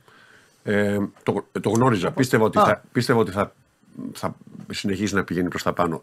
Κοίταξε να δεις. Ο Πίτερς είναι πολύ καλός παίκτης. Έχει κάνει μερικά πολύ καλά παιχνίδια φέτος. Είναι φοβερά δύσκολο να παίζεις στην ίδια θέση με τον Βεζένκοφ. Ναι. Γιατί ο Βεζένκοφ ήταν ο καλύτερος παίκτης στην Ευρώπη φέτος. Άρα και το παιδί αυτό έχει να ξεπεράσει μπροστά του, να ανέβει ένα ολόκληρο βουνό. Η λύση ήταν να πάει πιο πολύ στο 3, που υπήρχαν ομάδες που το επέτρεπαν να το κάνεις αυτό, αντίπαλες ομάδες εννοώ, και ομάδες που δεν το έπαιρναν. Δηλαδή, αν παίζανε με 3 γκάρ, ήταν μετά εξαιρετικά. Το έκανες ελάχιστα όμως αυτό τελικά. Το έκανα ελάχιστα. Έγινε στο τέλος και το έκανα ελάχιστα όμως, γιατί έκανε ο Παπανικολάου μια φοβερή χρονιά στο 3 και έπρεπε να παίζει πολύ. Και συχνά έπρεπε να παίξουμε με 3 δημιουργούς, με 3 γκάρ, ας πούμε, στην ουσία. Δηλαδή, θέλω να πω πολλές φορές. Έχει στο μυαλό σου πράγματα, αλλά οι παίκτες παίρνουν περισσότερο χρόνο γιατί σου αποδεικνύονται. Δηλαδή, ο Λαρεντζάκης έκανε πολύ καλό πρώτο γύρο στην Ευρωλίγκα. Έπαιζε γενικά, έπαιξε καλά. Έπρεπε να πάρει και αυτός χρόνος συμμετοχής περισσότερο από ότι φανταζόμασταν ή αυτός φανταζόταν. Ναι. Οπότε Εντάξει, δεν θα σε ρωτήσω αν δίνεις θετικό πρόσημο σε έναν παίκτη σου, γιατί είναι βλακώδες η ερώτηση. Αλλά χήμα και ότι εγώ, όπως λέω σε αυτήν την εκπομπή, εγώ ρωτάω ό,τι θέλω και ο απέναντί μου πάντα μου απαντάει ό,τι γουστάρει. Τον Πίτερς θα τον κρατήσεις? Κοίταξε να δεις, σήμερα το απόγευμα έχουμε μια και τις επόμενες μέρες. Ναι. Θα κάτσουμε με τους πρόεδρους κάτω να συζητήσουμε όλα τα σενάρια. Για να είμαι ειλικρινής, αυτή τη στιγμή, αν μπορούσα, θα τους κρατούσα όλους. Βέβαια, πρέπει να λάβεις υπόψη σου ότι στις πολύ πετυχημένες, πέρα από το Βεζένκοφ, στις πολύ πετυχημένες ομάδες, όπως τελικά ήταν ο Ολυμπιακός φέτος, καταρχήν ότι όλοι μπορεί να έχουν προτάσεις από αλλού. Δεύτερον, ότι μπορεί να μην είναι ευχαριστημένοι κάποιοι παίκτες με το ρόλο που είχαν και να θέλουν κάποιον, ναι, το οποίο είναι απόλυτα φυσιολογικό, επαγγελματικό, ανθρώπινο. Ναι. Εμείς γενικά θα κάνουμε μια συνάντηση και το τρίτο, όπως είπες και εσύ, που είναι πρώτο στην ουσία, είναι τι θα γίνει με το Βεζένκοφ. Γιατί αν ο Βεζένκοφ δεν μείνει στον Ολυμπιακό, μοιραία ο Ολυμπιακός πρέπει να πάει σε μια άλλη κατεύθυνση αγωνιστικά. Τέλεια. Και επειδή μου κάθεται υπέροχα τον έχω απέναντι τον προπονητή αυτής της ομάδας, γιατί φανταστικά είναι να καθόμαστε εμείς να συζητάμε, ο κόσμος να ρωτάει και να λέμε εμείς τα δικά μας. Όχι ότι θα σταματήσουν και σένα, ό,τι και να πεις, θα συνεχίσουν αυτοί να ρωτάνε, αλλά εμένα δεν με ενδιαφέρει. Θα την εκμεταλλευτώ αυτή την ευκαιρία. Θέλω λίγο να βοηθήσεις τον κόσμο του μπάσκετ, ανεξαρτήτως του είμαι ο καθένας, με μια μικρή ανάλυση του τι σημαίνει να φεύγει ο καλύτερος παίκτης της Ευρώπης από την ομάδα και σε τι θέση βρίσκεται ο προπονητής. Θα σου πω κάτι που είναι ακραίο. Καταρχήν, για το πόσο πιστεύω εγώ στο Βεζένκοφ, δεν χρειάζεται να το αναφέρω, να μιλήσω καν. Γιατί είναι γνωστή ιστορία. Είναι γνωστή ιστορία, γιατί προφανώς και στην Μπαρτσελόνα με μένα έπαιξε και στον Ολυμπιακό. Είχε μια εξέλιξη στα 3 χρόνια, 3,5 που είμαι εγώ, που κανείς δεν περίμενε. Δεν το λέω ότι από μένα έγινε, αλλά αυτό σημαίνει ότι πάρα πολύ μ' αρέσει ο τρόπος που παίζει, ο τρόπος που προπονείται, ο τρόπος που συμπεριφέρεται. Εξακολουθώ να πιστεύω, όσο και αν φαίνεται, ότι ο Δης είναι αντικατάστατος. Mm-hmm. Δηλαδή ο Ολυμπιακός είναι πάνω από πρόσωπα. Είτε φύγω εγώ, είτε φύγει ο Βεζένκοφ, είτε φύγει ο Σπανούλης, ο Ολυμπιακός θα συνεχίσει να υπάρχει. Και συμφωνώ απόλυτα αυτό για όλους τους συλλόγους του κόσμου. Έτσι, δεν. Παρσέλω να πει πρωτάθλημα, εγώ στη μέση. Ναι, ακριβώς. Ακριβώς. Έτσι δεν είναι. Η ζωή προχωράει. Ο σύλλογος είναι μεγάλος και θα βρει ένα πολύ καλό προπονητή, ένα πολύ καλό παίκτη, άλλο κλπ. Και θα ξαναφτιάξει. Έχω μεγάλη εμπιστοσύνη στο πρόγραμμα του Ολυμπιακού. Το πρόγραμμα του Ολυμπιακού τι σημαίνει? Πολλοί αναρωτιούνται, ας πούμε, γιατί οι παίκτες έχουν μια βελτίωση. Γιατί αυτό δεν έχει σχέση μόνο με τον προπονητή. Έχει σχέση με το πόσο τους αγκαλιάζει η διοίκηση, πόσο είναι κοντά τους στις δύσκολες στιγμές, τις προσωπικές, οικογενειακές. Σε όσα τους συμβαίνουν. Έχει σχέση με το πώς επιλέγει παίκτες με βάση το χαρακτήρα τους. Έχει σχέση με το πώς προπονούνται, με τι ιατρική περίθαλψη έχουν. Ο Ολυμπιακός για 2 συνεχόμενα χρόνια, η Ευρωλίγκα έστειλε report σε εμάς ότι είμαστε η νούμερο 1 ομάδα σε λιγότερους τραυματισμούς, μυϊκούς κλπ. Από αυτό έχει σχέση με το σερβις που κάνουν οι παίκτες, με το τι τους προπόνηση κάνουμε, με τη συνεργασία που έχουμε με το ιατρικό team και με τους γυμναστές της ομάδας. Θέλω να πω λοιπόν ότι ο Ολυμπιακός είναι ένα περιβάλλον στο οποίο οι παίκτες παίζουν καλύτερα. Γι' αυτό και κάποιοι εκπλήσονται. Ναι. Σου λέει πώς είναι δυνατόν αυτός ο παίκτης. Αυτός να παίζει. Ναι. Προφανώς με δουλειά, ξέρεις, γιατί υπάρχει και σε αυτό το πράγμα. Και αυτό το πράγμα το οποίο συχνά αμφισβητείται, ας πούμε. Εδώ υπάρχει μια συγκεκριμένη δουλειά που γίνεται και δεν το λέω για να ευλογήσω τα γένια μου. Ο Ολυμπιακός το κάνει αυτό, δεν το κάνω εγώ. Και το έκανε παραδοσιακά. Ο Ολυμπιακός είναι μια δεξαμενή παραγωγής παικτών υψηλού επίπεδου. Άμα βάλετε τους αριθμούς κάτω και δείτε, θα το καταλάβετε. Ναι. Τώρα από εκεί πέρα, δεν θέλω να φύγει ο Σάσα, θέλω σαν τρελός να μείνει, εννοείται. Αλλά να αποφασίσει και να φύγει. Τι σου έχει πει? Δεν μου έχει πει τίποτα. Okay. Γιατί και εγώ δεν του έχω πει τίποτα, γιατί δεν θέλω να είμαι αυτός που εκμεταλλεύεται τη θέση μου για να του πω, έλα, Σάσα, μείνε, ξέρω εγώ, ή οτιδήποτε, να το παίξω εξυπνάκιας εγώ. Αυτός έχει να πάρει μια απόφαση για τη ζωή του και όπως εγώ δεν παίρνω για τις αποφάσεις που κάνω, που παίρνω στο μπάσκετ, ακούω την οικογένειά μου, τον εαυτό μου, το ίδιο θα κάνει και αυτός. Και συνεχίζω. Σε περίπτωση λοιπόν που ο Βεζένκοφ αποφασίσει να φύγει, μετά ο προπονητής πρέπει να καθίσει να αλλάξει πλήρως και το στυλ της ομάδας. Από την άποψη ότι φεύγει ο καλύτερος, τώρα να βρεθεί μια κόπια ίδια εκεί να κάτσει για να συνεχίσει να κάνει τα ίδια η ομάδα είναι δύσκολο. Ακούγεται λίγο αδύνατο, όχι δύσκολο. Ναι, ναι, να κάνει τα ίδια είναι αδύνατο. Αλλά φυσικά θα συνεχίσει να παίζει καλά. Θα βρούμε μια διαφορετική κατεύθυνση. Θα είμαστε ξανά ανταγωνιστικοί και η ομάδα θα συνεχίσει τον δρόμο της. Ναι. Αναπτύχθηκε έντονα αυτό το συγκριτικό και φταίμε και εμείς βέβαια. Και στην περίπτωση του Κάναν με τον Ντόρση. Δεν βγάζω κανέναν. Δεν βγάζω ούτε τον εαυτό μου. Μ' αρέσει πάρα πολύ ο τρόπος, ο αδίστακτος με τον οποίο αγωνίζεται ο Τάιλερ Ντόρσεϊ.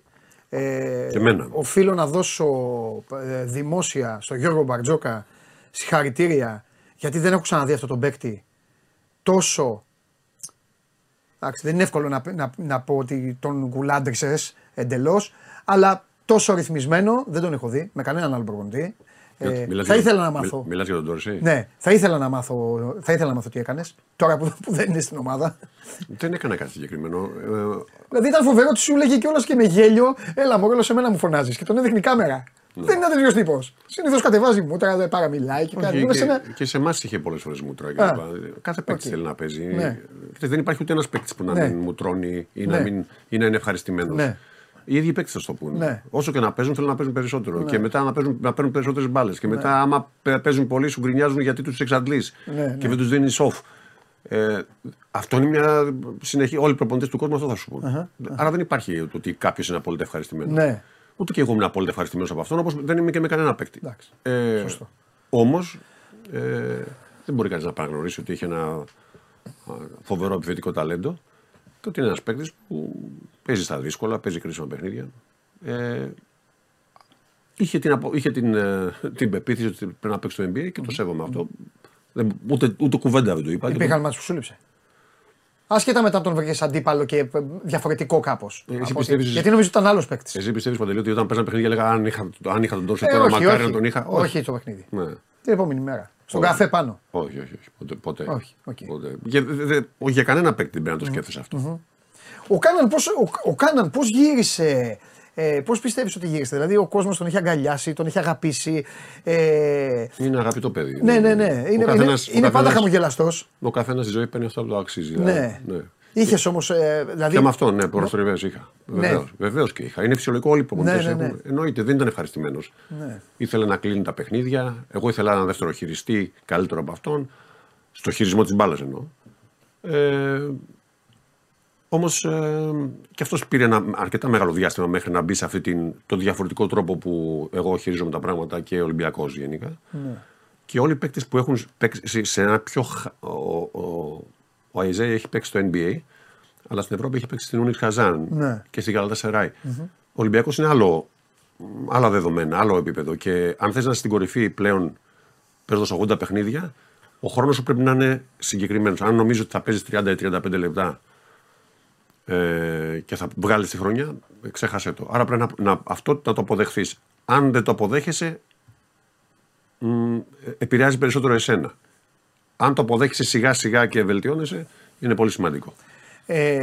Πάντως δεν ήταν ποτέ αδιάφορος στην άμυνα. Όχι, πολύ δυνατός, ναι. Πολύ δυνατός. Και είχες χίλια δίκια τότε που ούρλιαζες, που είχε βάλει το τρίποντο εκεί μπροστά στα δημοσιογραφικά και καθόταν και έκανε πανηγυρισμούς και αυτά. Και η Φενέρ. Μου πέσε γνώμη, δηλαδή. Μα δεν υπήρχε αυτό το πράγμα. Είχε 6 δευτερόλεπτα. Ο Ντόρση με τον Κάναν θα μπορούσαν να είναι μαζί. Αν μπορούσε, δηλαδή. Εντάξει, ο Ντόρση έχει συμβόλαιο. Πες ότι τσακώνεται με τη Φενέρ, φεύγει. Θα τους ήθελες μαζί στον Ολυμπιακό? Κάθε καλός παίκτης μπορεί να παίξει με έναν άλλο καλό παίκτη μαζί. Εγώ έχω σταματήσει να κοιτάω ιδιαίτερα, αν εξαιρέσει το 1 και το 5, έχω σταματήσει να κοιτάω θέσεις στο μπάσκετ. Δηλαδή, εγώ αν είναι ένας παίκτης που μου αρέσει πολύ, θα τον πάρω και ανεξάρτητα τι θέση παίζει. Ναι. Και μπορώ φυσικά να τον υπογράψω. Θα τον πάρω και μετά θα προσαρμόσω τα πράγματα γύρω-γύρω, τους άλλους παίκτες, τον τρόπο παιχνιδιού, έτσι ώστε να ταιριάξει. Στο 1 και στο 5 είναι και λογικό. Και για να σταθούμε λίγο σε αυτό, εντάξει, υπάρχει ο Fall με το Μιλουτίνοφ, τι γίνεται?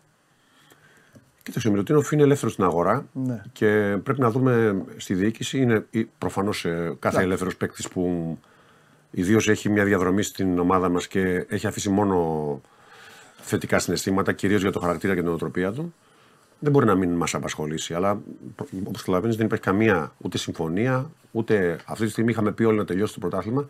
Και όπως επαναλαμβάνω, αυτή τη βδομάδα θα είναι καθοριστική για το τι σε ποια στρατηγική και πού θα πάμε. Mm-hmm. Εντάξει, ο μαγικός κόσμος του μπάσκετ και οι δημοσιογράφοι, αναλυτές και οι φίλαθλοι.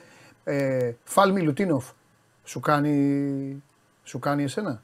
Ήθες και τρίτο μετά, δηλαδή...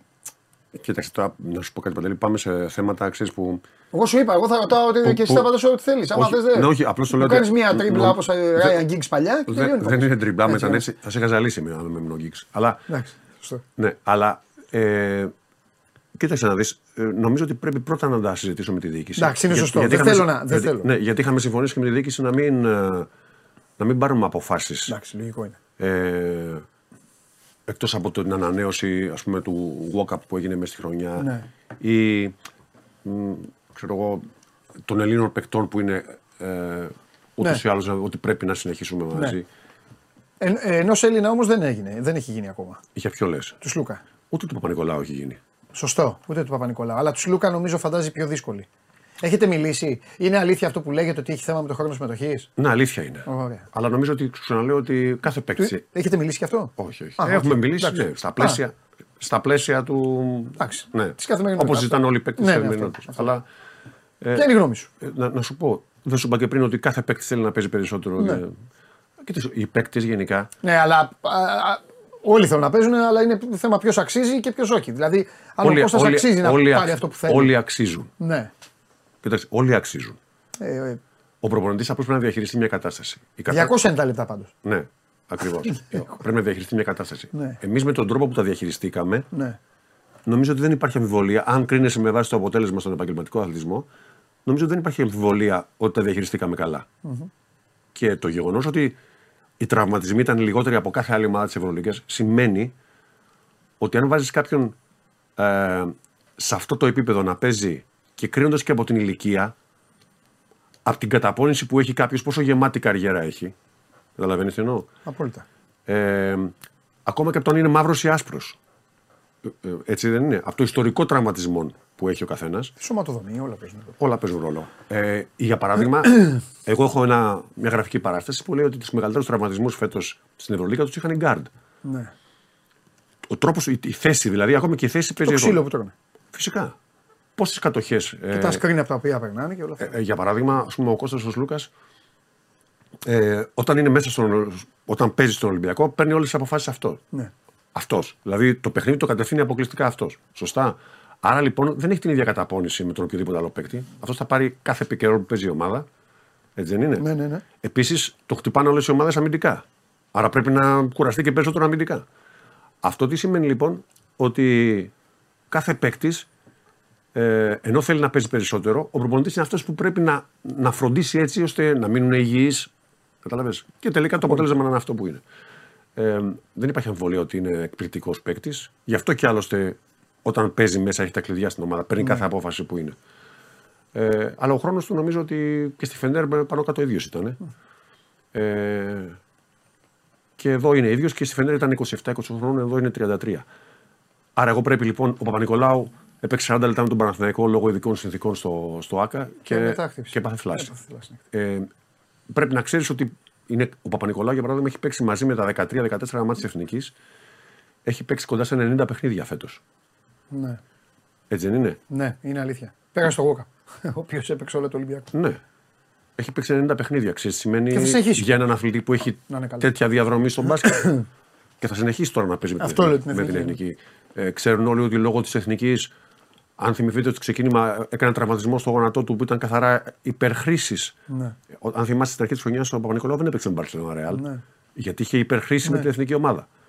Έτσι δεν είναι? Ναι. Άρα λοιπόν, εμένα η δουλειά μου είναι να κάτσω κάτω με τους συνεργάτες μου, γιατρούς, φυσικοθεραπευτές και να έχω τις δυνατότητες, τις λιγότερες δυνατές απώλειες μέσα στη χρονιά. Mm-hmm.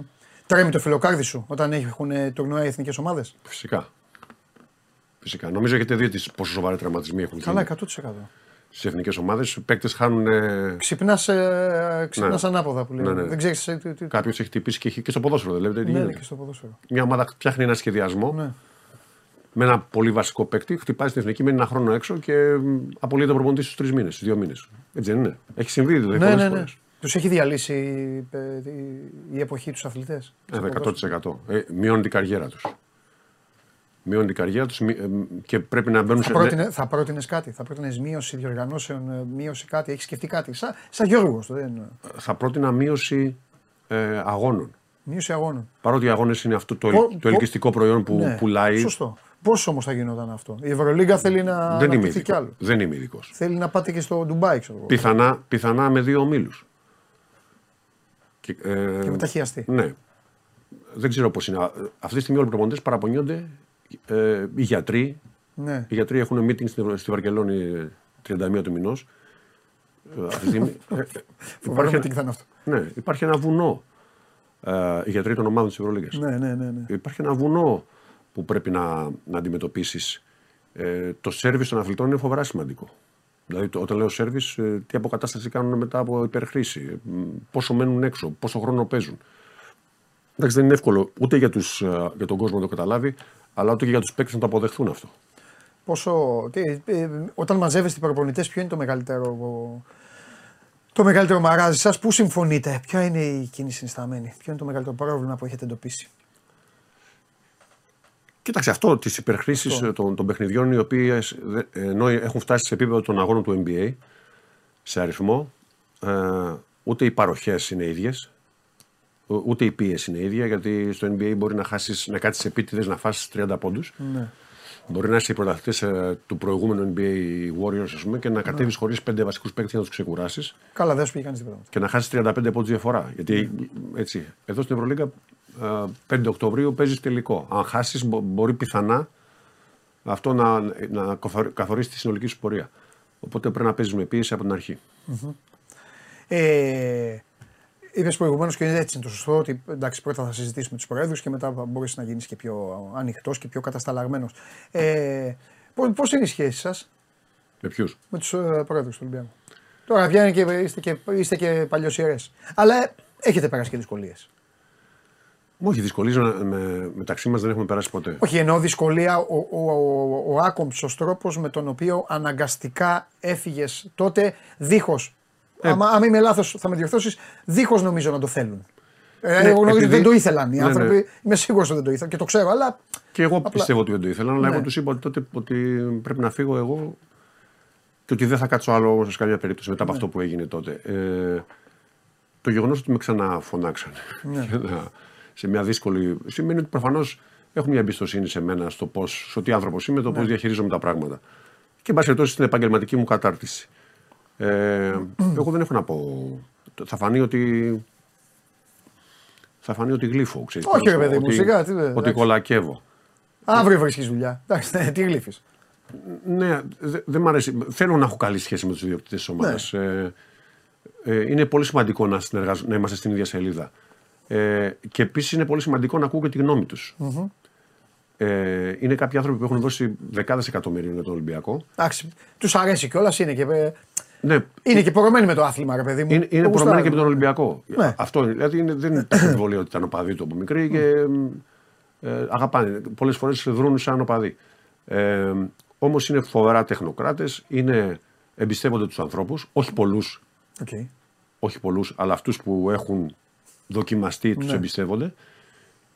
Η αλήθεια είναι ότι το κλαμπ πορεύεται με ένα υπερευέλικτο σχήμα. Ναι.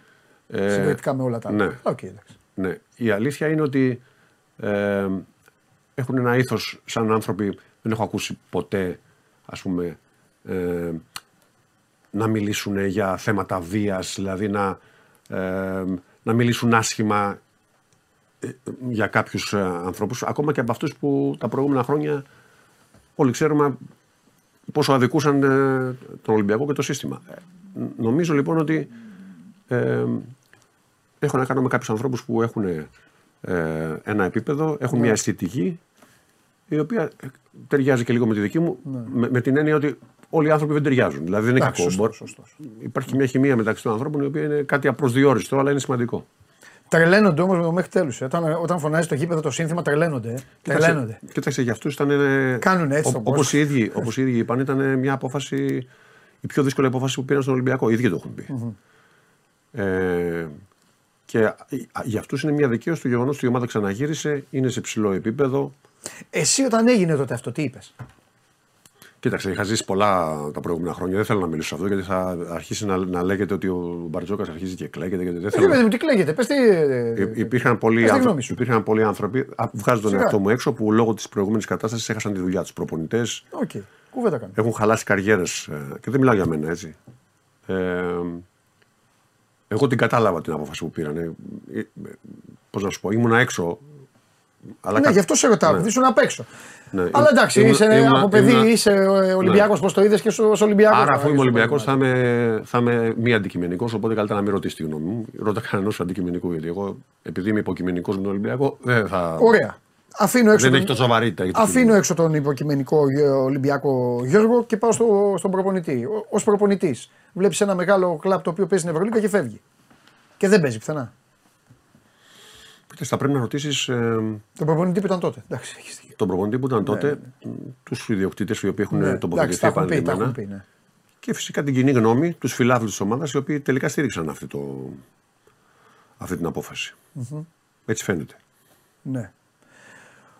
Ωραία. Συνεχίζω. Έχω επιστρέψει στο δικό σου κεφάλαιο. Είπαμε κάμποσα για τον Ολυμπιακό, θα ξαναπούμε. Αλλά για πες μου τώρα, η πιο δύσκολη. Ποια ήταν η πιο δύσκολη δουλειά σου? Η μακράν Μπαρτσελόνα. Το έχεις ξαναπεί, αλλά ήθελα να δω άμα μεγαλώνοντας το έχεις ξανασκεφτεί. Αισθάνεσαι ακόμη αδικημένος? Δεν υπάρχει αδικία. Να σου πω κάτι, δεν είμαι αδικημένος. Καλά, εντάξει, δεν σου συμπεριφέρθηκαν σωστά. Να λέω και εγώ κάποια πράγματα. Κοίταξε να δεις, ήταν μια σειρά συγκυριών. Καταρχήν, μόνο που η Μπαρτσελόνα μου έδωσε τη δυνατότητα να την καθοδηγήσω ήταν τιμή. Έτσι. Ναι. Δεν μπορούσα να πω όχι τότε. Ναι. Και μάλιστα έβαλα και πολλά χρήματα από την τσέπη μου. Η Μπαρτσελόνα έδωσε ένα μεγάλο buyout στη Λοκομοτίβ τότε και έβαλα και εγώ από την τσέπη μου πάρα πολλά χρήματα για να φύγω. Ναι. Ήταν ένα κλαμπ που δεν μπορούσα να πω όχι τότε. Και ήταν και λόγοι οικογενειακοί, δεν υπήρχε σχολείο στο Κράσνονταρ, ήθελα να είμαι μαζί με την οικογένειά μου, είχε πεθάνει ο πατέρας μου, δεν ήθελα να είμαι μόνος μου. Και αποφάσισα λοιπόν να πάμε οικογενειακός εκεί. Η τότε κατάσταση στην Μπαρτσελόνα δεν ήταν ιδανική, γιατί και τότε θέλανε το Γιασκεβίτσιους, ναι. Και αυτός επειδή ήξερε την κατάσταση, δεν ήθελε να πάει. Εγώ πήγα, ήταν αυτή η αποφασή μου. Εγώ δεν ήξερα τόσο την κατάσταση μέσα στην Μπαρτσελόνα. Ούτε βέβαια ήξερα ότι με το που θα υπογράψω οι δύο πιο ταλαντούχοι παίκτες της ομάδας θα φύγουν, ο Σαντοράνσκι και ο Αμπρίνες, για να πάνε NBA. Είχαν option για NBA και βρήκανε πρόταση και φύγανε. Οπότε εγώ πρέπει να χτίσω μια ομάδα που είχε πάρα πολλούς βετεράνους, γι' αυτό έβγαλε τραυματισμούς. Συνέβησαν πάρα πολλά πράγματα. Μέσα στη χρονιά η Μπαρτσελόνα είναι ένας τεράστιος σύλλογος που η πολιτική παίζει πολύ ρόλο μέσα. Ναβάρο γκρίνια. Όχι, δεν γκρίνιαζε μπροστά μου ο Ναβάρο. Απλώς ήταν. Δεν γκρίνιαζε μπροστά μου, όχι. Ήταν ένας εκπληκτικός παίκτης και ήταν μεγάλη η χαρά μου να τον κοουτσάρω. Το δίδυμο μαζί με τον Άντε Τόμιτς τότε ήταν πραγματικά ώρες όταν ήταν υγιής ο Χουαν Κάρλος μαζί με τον Τόμιτς. Έβλεπες πράγματα απίστευτα όσον αφορά το μπάσκετ αυτό καθ' αυτό. Απλώς ήταν σε μια χρονιά που είχε συνέχεια τραυματισμούς. Mm-hmm. Δηλαδή, μέχρι και σκολκοειδίτη τα έκανε πριν το Copa del Rey και είχαμε πάρα πολλές ατυχίες. Ναβάρος, Σπανούλης ή Σβέντ? Πώς μπορεί να. Είναι σαν να μου λες αυτό που έλεγα πριν, ότι συγκρίνουμε ανώμια πράγματα. Ανώμια, Δηλαδή, με βάση, το λέω ρε παιδί μου από την τάση και των τριών. Άντε, να σου πω, εξηγήσω κιόλας. Το λέω από την τάση και των τριών να πάρουν την μπάλα, να κάνουν το κάτι ξεχωριστό. Εντάξει. Δεν τους βάζω σε ζυγαριά ηγετικής φυσιογνωμίας, γιατί εντάξει, ο καθένας από το δικό του. Στην Καταλωνία μπορεί να λένε το Ναβάρο, οι υπόλοιποι λένε το Βασίλη. Ο καθένας είναι διαφορετικός άνθρωπος. Ο Βασίλης που είχε φοβερά ηγετική φυσιογνωμία ήταν πολύ vocal. Μίλαγε πολύ στους συμπαίκτες του, με τους προπονητές, με τους ανθρώπους της ομάδας. Ο Ναβάρο δεν ήταν vocal. Τον είχα διαβάσει κάποιον, τον έκανε μουγκού αρχηγό. Δεν μίλαγε στους συμπαίκτες του. Είχε έναν τρόπο παιχνιδιού. Ο Σβέντ ήταν τελείως άλλη. Δεν μπορεί να τους συγκρίνεις. Είναι το τι κατακτήσαν στην καριέρα τους ο καθένας. Με βάση τους τίτλους τους ευρωπαϊκούς, ο Σπανούλης ήταν πιο μπροστά. Με βάση το αθλητικό potential, ο Σβέντ ήταν μακράν. 2 μέτρα γκάρ να κάνει αυτά τα πράγματα. Με βάση τη διαδρομή στο παγκόσμιο μπάσκετ, εθνικές ομάδες, τίτλοι κλπ. Ο Ναβάρο δεν μπορεί να συγκρίνεις. Είναι και 3 θρύλοι. Mm-hmm. Επειδή το αφήσαμε ως εκκρεμότητα, εντάξει, έχεις μιλήσει γι' αυτό, αλλά πλέον τώρα, δηλαδή, ρε παιδί μου, ο κόσμος του Ολυμπιακού κυριολεκτικά σε λατρεύει. Κυριολεκτικά, δηλαδή η λέξη λατρεία πλέον είναι τατουάζ. Αισθάνεσαι λίγο ότι πήρες και εκδίκηση για το τότε? Κοίτα να δεις. Επειδή δεν μιλάς πάντα από την καρδιά σου, παιδί μου, σε ρωτάω. Άκουσα να δεις. Δεν χωράει αμφιβολία. Το περί λατρείας νομίζω είναι υπερβολικό που το λες. Όχι, δεν νομίζω, εγώ δεν. Λέω ότι βλέπω. Καταρχήν το να συμβαίνει αυτό στον Ολυμπιακό, ο προπονητής να έχει αυτή την αποδοχή, το θεωρώ πολύ σημαντικό, όποιος και αν ήταν ο προπονητής. Έχεις δίκιο. Γιατί είσαι γνώστης καταστάσεων. Ναι. Γιατί ξέρεις, είμαι από μικρός στο Καραϊσκάκι και στο Παπαστράτιο ήμουν παλιά. Ξέρω πολύ καλά πώς είναι ο κόσμος του Ολυμπιακού. Έτσι. Και γενικά οι Έλληνες φίλαθλοι, δεν είναι μόνο στο Ολυμπιακό. Και φοβερός ο κύριος που είπε ξύπνα αρέσει το πρώτο ημίχρονο με τη Μονακό. Όχι, είχε ντουντούκα, ήταν. Αλήθεια. Ναι, ναι. Αυτό δεν. Άρα ήταν κάποιος από τους ηγέτες. Α, ήταν και. Εντάξει. Οπότε θέλω να σου πω: η λατρεία, ξέρεις, είναι πάντα σχετική με τα αποτελέσματα. Ναι, ναι, ναι. Είμαι αρκετά. Είμαι αρκετά όριμος πια και θεωρώ, ξέρω εγώ, όχι βλάκας. Για να μην πω έξυπνος, ναι. Και να καταλαβαίνω ότι όλα αυτά έχουν πάντα σχέση με τις νίκες, την πορεία κλπ. Έχω γνωρίσει και τις δύο πλευρές του κόσμου του Ολυμπιακού. Σαφώς και δεν το θεωρώ ότι είναι εκδίκηση. Ο κόσμος παρασύρεται, συχνά γίνεται όχλος. Ναι. Εντάξει, ήταν και κακή λέξη που χρησιμοποίησα, αλλά το είπα ως ένα ξέσπασμα. Ξέρω, δεν μπορώ να βρω άλλη λέξη. Ναι. Μαλώστε με, δεν ξέρω. Γι' αυτό είναι εκδίκηση. Όχι. Δηλαδή. Κοίταξε να δεις, δεν έχω ευχάριστα συναισθήματα για αυτούς που ήρθαν στο πρόσωπό μου και με έβριζαν τότε. Ναι. Ότι μας έχει ξεφτυλίσει κλπ. Αλλά πολλοί από την θύρα αυτά και από τον κόσμο του Ολυμπιακού μου έχουν ζητήσει συγγνώμη μετά. Ναι. Την οποία τη δέχομαι, όχι γιατί δεν είναι τρελό να αντιδρούν, όχι φυσικά ακραία. Συμβαίνει πια παντού στον κόσμο, μα δεις, σε όλες τις ομάδες, τις μεγάλες ομάδες που έχουν πίεση. Οι φίλοι θεωρούν κάποια στιγμή πρέπει να πάρουν τα πράγματα στα χέρια τους. Αλλά δεν είναι ποτέ αυτός ο σωστός τρόπος. Ωραία, πάμε πάλι στο ταξίδι μας. Ξεκινάει η σεζόν. Πότε είπες στον εαυτό σου, άλλο τώρα κατά τη διάρκεια και οι δηλώσεις που γίνονται, γιατί οι δηλώσεις, το ξαναλέω, πρέπει να γίνονται παιχνίδι με παιχνίδι. Κάθε μάτς, άλλη μέρα. Ο απολογισμός γίνεται καλή ώρα, όπως κάνουμε τώρα αυτή τη χαλαρή κουβέντα. Πότε συνέλαβες τον εαυτό σου να πιστεύει ότι καλά θα πάμε και φέτος? Πότε το είπες αυτό στον εαυτό σου? Για τη φετινή χρονιά μιλάς, Ναι. Γιατί σε θυμάμαι στο Ηράκλειο, σε θυμάμαι πριν αρχίσει το... Ήταν Final 8, πριν αρχίσουν τα προημιτελικά, σε θυμάμαι που καθόσουνα στον πάγκο, περνάω και σου κάνω, εντάξει, σε τρεις μερούλες, το πάρεις, θα κάνεις και μου λες ποιο, γιατί δεν έχουμε παίξει με τον Άρη. Τότε ήσουν ακόμα ή ήταν απλά αυτό που πρέπει να λέει ο προπονητής? Όχι, δεν είναι ότι πρέπει να λέει. Να ξέρεις ότι όσο περισσότερες απαιτήσεις υπάρχουν για την ομάδα, για τις προσδοκίες, τόσο αυξάνει και η ανασφάλεια του προπονητή. Το προχθές και για Σκεβίτσης νομίζω, του λένε ανησυχείς, μετά την είδα από τη Μάλαγα, λέει μην είναι δυνατόν να μην ανησυχώ. Εγώ πρέπει να ανησυχώ. Αν δεν ανησυχώ εγώ λοιπόν ανησυχώ σε κάθε παιχνίδι. Είτε παίζουμε στο ελληνικό πρωτάθλημα, είτε πάντα ανησυχώ. Και δεν ήταν ούτε κάτι να πω για να το πω. Την ομάδα γενικά τη μετράς στην προπόνηση. Βάζεις κάποια σενάρια παιχνιδιού και βλέπεις πόσοι παίκτες θα ανταποκρίνονται. Και αυτό σημαίνει και αμυντικά και επιθετικά. Και αρχίζεις και βλέπεις το ταλέντο της εκεί. Στο πώς αφομοιώνει την πληροφορία που της δίνεις, στο πώς εκτελεί το πλάνο που εσύ έχεις στο μυαλό σου. Αν το εκτελεί σε μεγάλο βαθμό, γρήγορα, αρχίζεις και λες ότι κοίταξε να δεις, αρχίζεις και πιστεύεις περισσότερο στην ομάδα σου. Βέβαια, οι δύο νίκες που κάναμε στην αρχή της χρονιάς στην Ισπανία, κερδίσαμε Ρεάλ Μπαρτσελόνα και μετά Βασκόνια. Χωρίς να κάνουμε εμφάνιση, ιδίως στη Μαδρίτη και στη Βαρκελόνη, δεν κάναμε μια εμφάνιση όπου σουτάραμε την μπάλα εξωφρενικά καλά. Κερδίσαμε στα ίσα παίζοντας το δικό μας μπάσκετ. Άρχισα να πιστεύω ότι αυτή η ομάδα, ας πούμε, είναι φέτος, δεν θα λέγα για μεγάλα πράγματα, γιατί ποτέ δεν πήγε το μυαλό μου εκεί, αλλά είναι μια ομάδα που θα βελτιώνεται μες στη χρονιά και ότι έχει κάποιες πολύ σημαντικές σταθερές. Ποιο ήταν το πιο κομβικό μας για σένα? Ποιο ήταν το μάτς που είπες? Κοίταξε, υπάρχουν πολλά.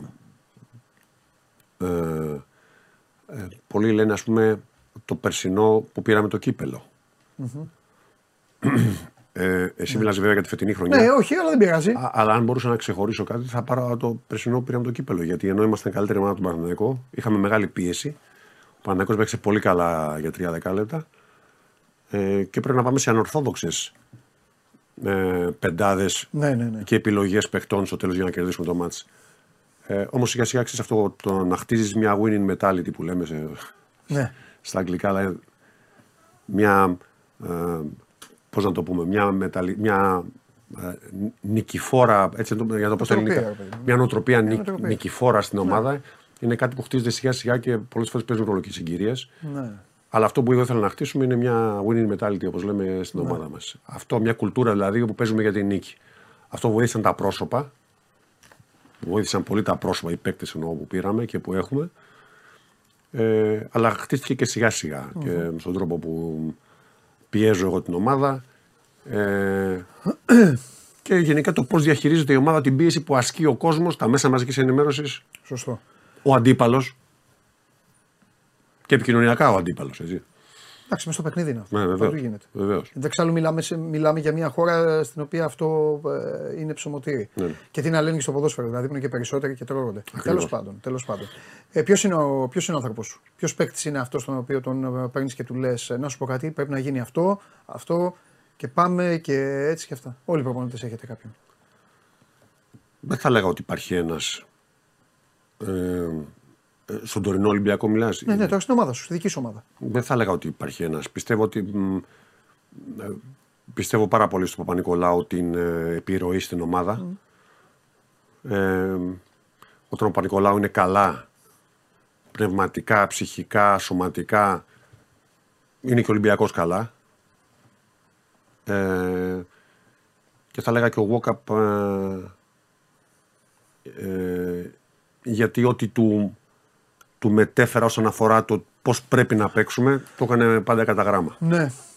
Για να το κάνουμε και μια ποδοσφαιρική προσομοίωση, γιατί σ' αρέσει το ποδόσφαιρο και είσαι από τους λίγους που μπορούμε να μιλάμε κιόλας γι' αυτό. Είναι αμυντικά χάφ στην πεντάδα σου και οι δύο. Και καλά αμυντικά χάφ. Κοίταξε, αν δεν κάνω λάθος, είχαμε την καλύτερη άμυνα στην Ευρωλίγκα φέτος. Έχουμε καλούς αμυντικούς παίκτες από. Θέλω να πω, υπήρχαν μάτς που οι τύποι, ειδικά ο Παπανικολάου, ήταν όπου ήταν η μπάλα. Δηλαδή αυτό. Ναι, γι' αυτό και έχω πει ότι ο Παπανικολάου είναι φοβερά έξυπνος και αφομοιώνει αμέσως, καταλαβαίνει πολύ καλά. Πιστεύω θα γίνει καλός προπονητής άμα σταματήσει τον μπάσκετ. Ξέρει πολύ καλά το τι συμβαίνει στο γήπεδο την ώρα που συμβαίνει. Δηλαδή, ακόμα και τα challenge που πήρα από. Ξέρεις, challenge εννοώ με τους διαιτητές. Οπότε ζήτησε ο Παπανικολάου να πάρουμε challenge δύο φορές, ξέρω εγώ, και τις δύο την κερδίσαμε. Άλλοι παίκτες μου είπαν να πάρουμε challenge και δεν την. Θέλω να πω ότι. Τους ακούς πολύ σε αυτό. Τώρα αλλάζω την κουβέντα. Ναι, κατά βάση ναι. Τους παίκτες ακούς. Γιατί ποιος έβγαλε την μπάλα και είναι κάποιο χέρι την ακούμπησε, τους ακούς. Ναι, ρε παιδί μου, αλλά το λέω γιατί σε πολλά παιχνίδια βλέπουμε ότι κάποιοι το ζητάνε και λίγο κατάλαβες, λίγο εγωιστικά, λίγο παραπονιάρια. Και σου λέει ζήτα. Το παντού. Το βλέπω τώρα γελάω στην Ισπανία πολύ. Δίνουν τη φάση και κάνουν έτσι τους προπονητές τους και όλοι. Ακριβώς. Μέσα στην παρόρμηση, μέσα στην όταν έχεις 200 φυγμούς, ζητάς κάτι γιατί νιώθεις ότι αδικείσαι και καμιά φορά δεν ισχύει αυτό. Γι' αυτό λέω. Τέλος πάντων, ο Παπανικολάου έχει μια. Με μεγάλη αντίληψη να καταλαβαίνει τι γίνεται στο γήπεδο. Ναι. Και αυτό που λέμε να προβλέπει, αυτό το anticipation που λέμε στο μπάσκετ, τι σημαίνει ότι προβλέπεις πώς θα εξελιχθεί η φάση. Ναι. Αυτό. Και είστε και λίγο. Τώρα πάω. Τέλος πάντων. Ανάκατα, δεν πειράζει. Και είστε και λίγο. Θέλω να μου το πεις αυτό, άμα είναι το δικό σου θέλω. Είναι ρε παιδί μου και λίγο η λειτουργία του Ολυμπιακού. Εντάξει, εγώ τη χαρακτηρίζω απολαυστική. Εμένα μου αρέσει πάρα πολύ δηλαδή που είναι απίστευτος ο Χρήστος ο Παπάς. Δίπλα κάθεται ο Μποζίκας με το Στέφανο και είναι έτσι. Δηλαδή είναι όλοι λίγο γκατζούλης. Ναι, είναι όλοι σε μια νυφαλιότητα. Τους βλέπουν. Ξεκινούν Ολυμπιακός κιόλας που βράζει. Προφανώς το κάνουν. Αλλά είσαι εσύ δηλαδή και. Όχι, προφανώς επειδή είμαι εγώ εκρηκτικός. Αν δεν ήμουν εγώ, ίσως να πρέπει να παίξω αυτό το ρόλο. Ναι. Και αυτό, όσο και να μην σ' αρέσει, δηλαδή είστε ένας παγκός Λίβερπουλ. Είναι ένας ομοιογενές σταφ. Λόψε, είπα. Το προσπέρασε. Καλά έκανες. Είναι ένα ομοιογενές σταφ γιατί δουλεύουμε πολλά χρόνια μαζί και ο καθένας έχει κάποιο ρόλο. Και όπως ένα ζευγάρι άντρας-γυναίκα, αν κάποιος μιλάει πολύ, του αρέσει να μιλάει πολύ, ο άλλος σιγά-σιγά μιλάει όλο και λιγότερο. Γιατί κάπως πρέπει να. Έτσι γίνεται. Ναι. Σε μια εισαγωγικά οικογένεια. Δηλαδή, είμαστε ένα staff που έχουμε δουλέψει και στο εξωτερικό μαζί κλπ. Δηλαδή, πιο θορυβώδης είναι οι παίκτες παρά όλοι αυτοί οι άνθρωποι. Ναι. Εντάξει, ξέρω λίγο το Χριστάρα τον Μπαφέ που θα σηκωθεί λίγο να σε ηρεμήσει, λίγο να σε τραβήξει λίγο το σακάκι. Λίγο. Ναι. Το μόνο που. Το μόνο γιατί εγώ τα λέμε και στον αέρα δεν με ενδιαφέρει. Το μόνο για το οποίο θέλω όμως να το συζητήσουμε αυτό, γιατί θυμάμαι στην αρχή της χρονιάς εκεί, σου είχα ασκήσει εγώ την κριτική εκεί, ήταν αυτό με τις τεχνικές ποινές. Πώς ήταν, σε παρασύρει παιδί μου αυτό το πράγμα, είναι, γιατί κανείς δεν ξέρει καλύτερα. Εντάξει, εγώ μπορεί να λέω, όχι ρε Γιώργο, όχι τώρα, είναι 3 πόντοι και θα πάει 7. Αλλά το λέω, κατάλαβες, σε μια καρέκλα. Οπότε θέλω να μου πεις. Καταρχήν είμαι άνθρωπος και με αδυναμίες και με λατώματα. Ναι. Συχνά μια τεχνική ποινή που παίρνουμε είναι λάθος μου. Άλλες φορές είναι επίτηδες. Οκ, αυτό είναι κλασικό. Ναι. Το άλλο που συμβαίνει είναι το εξής. Επειδή είμαι ψηλός και έχω μεγάλα άκρα, μεγάλα χέρια κλπ. Οι δικές μου αντιδράσεις, αυτό μου το έχουν πει οι διαιτητές. Εντάξει, ναι, επειδή το είναι άδικο. Ναι, αλλά είναι αλήθεια. Ναι, αλλά είναι. Πώς να το πούμε αυτό. Πώς τα λένε, body shaming, πώς τα λένε, bullying, πώς τα λένε. Μου το έχουν πει οι διαιτητές. Μου έχουν πει ότι επειδή είσαι ψηλός, όταν ανοίγεις τα χέρια σου και όταν χειρονομείς, φαίνεται πολύ περισσότερο από κάποιον που είναι πιο μικρός. Και τι να κάνουμε, άλλο είναι. Μου το έχουν πει. Μέσα στη χρονιά το χειρίστηκα και πήγε όλο και καλύτερα προς το. Αλήθεια. Δώσε την απάντηση. Ο Γιώργος Μπαρτζώκας έπαιξε τους 4 πρώτους μήνες με το ρολόι. Γράφανε πολλοί, έγανε αυτό με το ρολόι. Εκείνη θα γίνει αυτή η αλλαγή. Τελειώνει αυτός, μπαίνει ο άλλος. Ή ήταν κάτι που στην τελική έπρεπε να γίνει, γιατί ακόμα η ομάδα είναι τα γρανάζια, να μοιραστούν οι χρόνοι, είναι οι εξετάσεις, είναι αυτού γκατζούλη, τα κοιτάπια. Όλα αυτά. Με βάση μια επιστημονική ανάλυση και αξιολόγηση που έχουμε κάνει, με βάση κάποιες μετρήσεις που κάνουμε ειδικές μέσω ίντερνετ κλπ. Για τους παίκτες μας, έχοντας σένσορες στην προπόνηση, το είχαμε και στην Βαρκελόνα αυτό. Εμείς ξέρουμε ποιος παίκτης είναι φορτωμένος, πώς πρέπει να πάει το πρώτο μέρος της χρονιάς, ώστε να έχουμε τους δυνατούς τραυματισμούς και να είμαστε φρέσκοι όλη τη χρονιά. Το γεγονός ότι ο Ολυμπιακός τα 2 τελευταία χρόνια έχει πάρει συγχαρητήρια από την Ευρωλίγκα, από το ιατρικό department της Ευρωλίγκας, για τους λιγότερους τραυματισμούς, σημαίνει ότι προφανώς αυτό που κάναμε είχε αντίκτυπο. Ναι.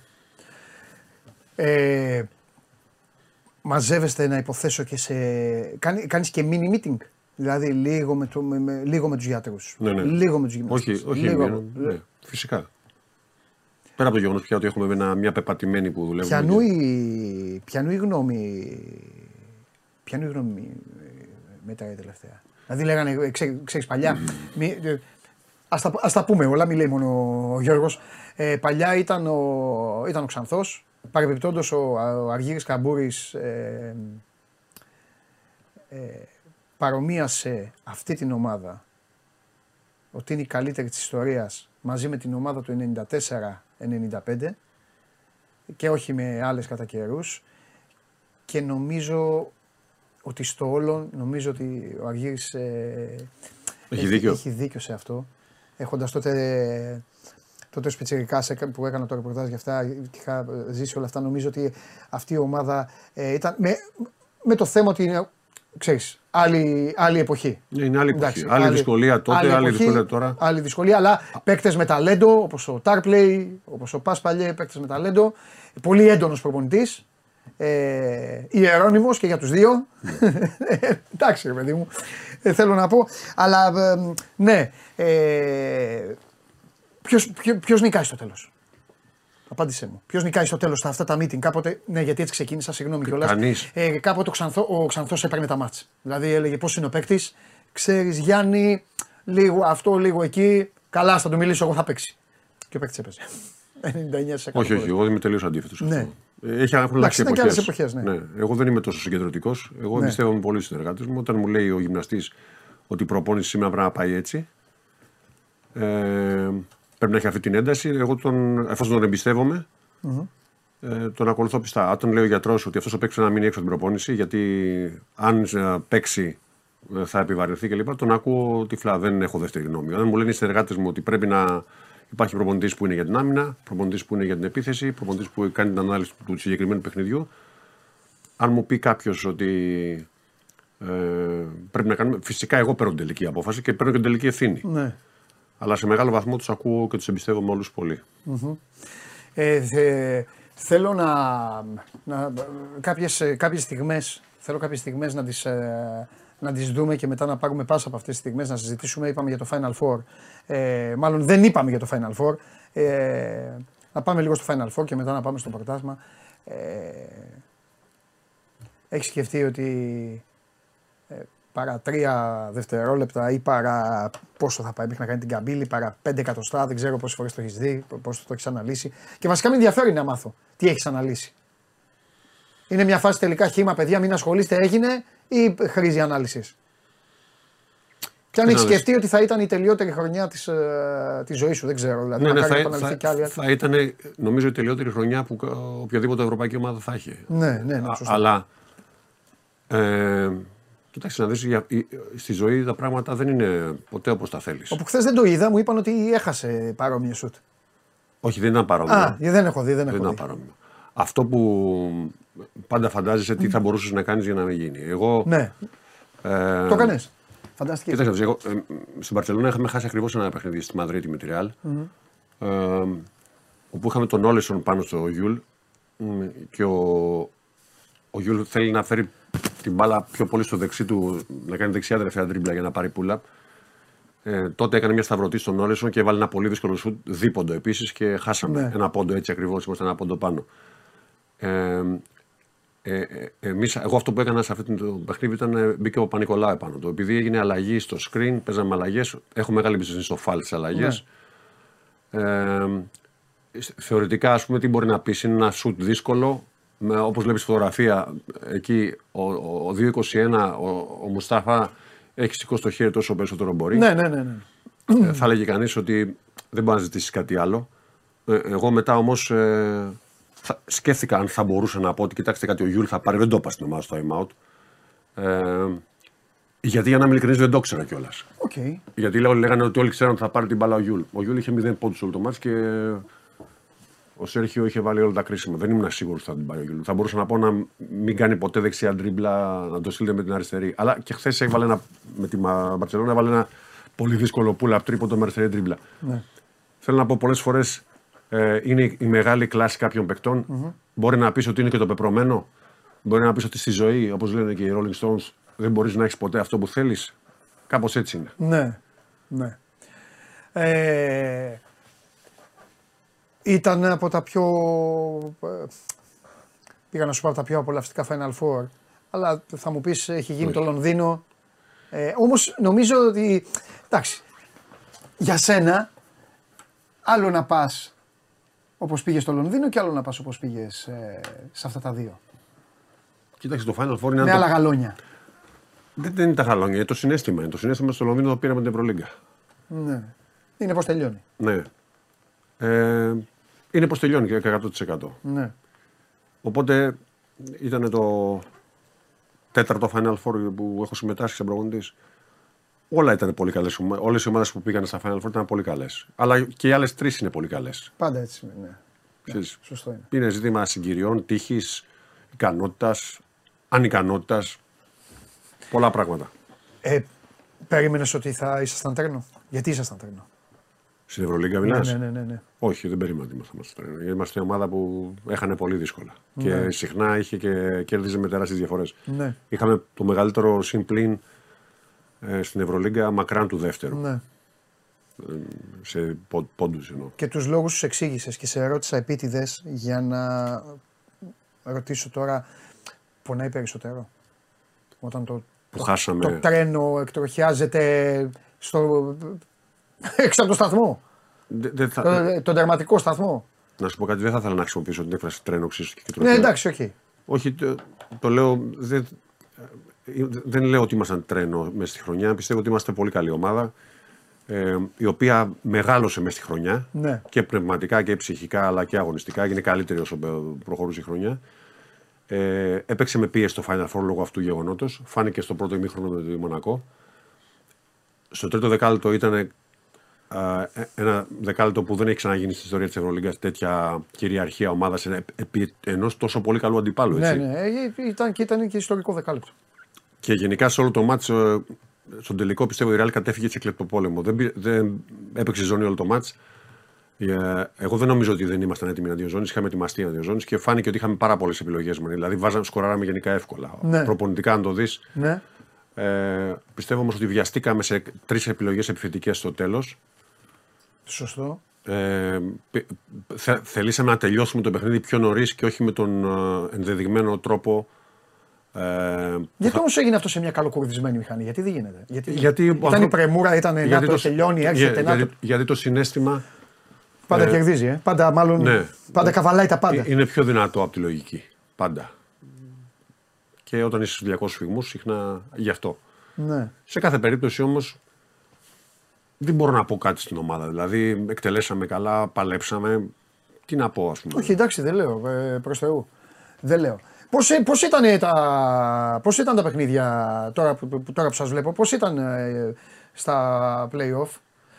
Σε είχα ρωτήσει αν ήταν τα δυσκολότερα play-off που έχεις δώσει και μου έχεις πει όχι. Καταρχήν μας έχουν αντιγράψει ενδυματολογικά, έτσι, γιατί εμείς ξεκινήσαμε... Ναι, το ξέρω και είπαν αυτοί, έχεις δίκιο, είναι γνωστό αυτό. Έτσι, ζηλέψανε, να τα ξεκάθαρα. Ζηλέψανε, 100%. Κάνω πλάκα. Ήταν δύσκολη σειρά πολύ, ήταν δύσκολη σειρά. Και ήταν λογικό να είναι δύσκολη. Επικοινωνιακά η Φενέρ πέρασε ένα σενάριο ότι όπως κάναν όλοι παίζουμε με την καλύτερη ομάδα της Ευρώπης και ότι εμείς δεν είμαστε σε αυτό το επίπεδο κλπ. Αρκούσε ένα παιχνίδι εκτός έδρας που πάντα συμβαίνει και το παίρνεις στα δύο για να μπει η πίεση παραπάνω σε εμάς. Ναι. Ήταν δύσκολη σειρά, όπως όλες οι σειρές είναι δύσκολες. Εγώ όσες φορές έχω πάει σε Final Four και τα 4 φορές στα 3-2, στα 5 μάτς πήγε, σαν να είναι λίγο το πεπρωμένο έτσι. Και σε παίρνει τηλέφωνο ή μάλλον, εντάξει, πριν από αυτό, φοβερή η κίνηση. Τρομερή η κίνηση. Τρομερή. Δεν προλαβαίνει τίποτα κανένας. Με αθλητές είσαι τρομερή. Εντάξει, βέβαια ο Κάναν είναι μετεμποδίων. Ναι. Είναι διαφορετικό. Εσύ είναι 100, οι άλλοι είναι 110. Εγώ στα 2 μέτρα τον κέρδισα εκεί. Ναι. Τι είπες εκεί όταν έφυγε η μπάλα από τα χέρια του Λούκα? Τι να πω. Γιατί ήταν για κρίσιμο. Ναι. Να πεις τι να πεις. Είναι οι χαζές ερωτήσεις. Είναι αυτές οι στιγμές που σου προσφέρει το μπάσκετ. Ναι. Και από την καλή και από την ανάποδη. Σωστό. Η πιο σωστή απάντηση ήταν τι να πω, ρε Παντελή. Μπήκε το γκοτό του Γιούλ. Έχεις δίκιο. Τώρα που σας είδα προηγουμένως με τον Ιτούδη. Και μια ωραία μέρα λοιπόν, σε παίρνει ένα τηλέφωνο ο Ιτούδης. Γιατί αν ο Ιτούδης πρέπει να πάρει ένα τηλέφωνο, όλοι βγαίνουν, κάνουν αναλύσεις και καλά κάνουν οι άνθρωποι. Όλοι λένε το μακρύ τους, το κοντό τους, το από εδώ, το από εκεί. Αν έναν άνθρωπο μπορεί να πάρει τηλέφωνο ο Δημήτρης Ιτούδης, αυτός είσαι μόνο εσύ. Για ποιο πράγμα? Θα καταλάβεις αμέσως. Και σε παίρνει και σου λέει, Γιώργο μου, πες μου, Γόκαπ ή Ντόρσεϊ? Εκτός να δεις. Δηλαδή μια καυτή πατάτα που έχει στα χέρια του ο Δημήτρης, θες να τη βγάλω εγώ? Αυτός πληρώνεται από την εθνική, είναι αυτός δεν τη βγάλει. Δεν κατάλαβα. Τη συμβουλής σου θα ρωτήσει. Δεν θα την ρωτούσε ποτέ. Και δεν θα του έλεγα και ποτέ. Ο κάθε προπονητής έχει μια διαφορετική φιλοσοφία. Ναι. Έχει διαφορετικά τα πράγματα, τα κουτάκια στο μυαλό του για το πώς θέλει να παίξει κλπ. Και το να κάνω τον ξερόλα εγώ και να δίνω συμβουλές. Αν ήσουν εσύ, θα κάνεις. Δεν το κάνω σε κανέναν. Δεν είμαι εγώ και. Πώς φαίνεται τώρα, είσαι γκίξ όμως. Δεν είμαι εγώ και ευτυχώς. Είναι δύσκολο όμως. Ναι, σε καταλαβαίνω. Έλα να το συζητήσουμε τελείως καλά, χωρίς απόφαση. Είναι δύσκολο. Όχι, να το συζητήσουμε. Φυσικά και είναι δύσκολο. Στη μία είναι ένας αδίστακτος παίκτης που μπορεί να σου πάρει ένα μάτσο το οποίο φαίνεται τελειωμένο και στην άλλη είναι ένας πολεμιστής. Είναι ανάλογα το πώς σκέφτεσαι να παίξεις, ποιοι παίκτες ταιριάζουν γύρω, ποιους θα έχεις στην ομάδα. Είναι πολλά πράγματα που να σκεφτεί. Είναι μια δύσκολη απόφαση. Ποιο ταιριάζει καλύτερα με τον Ανατοκούμπο?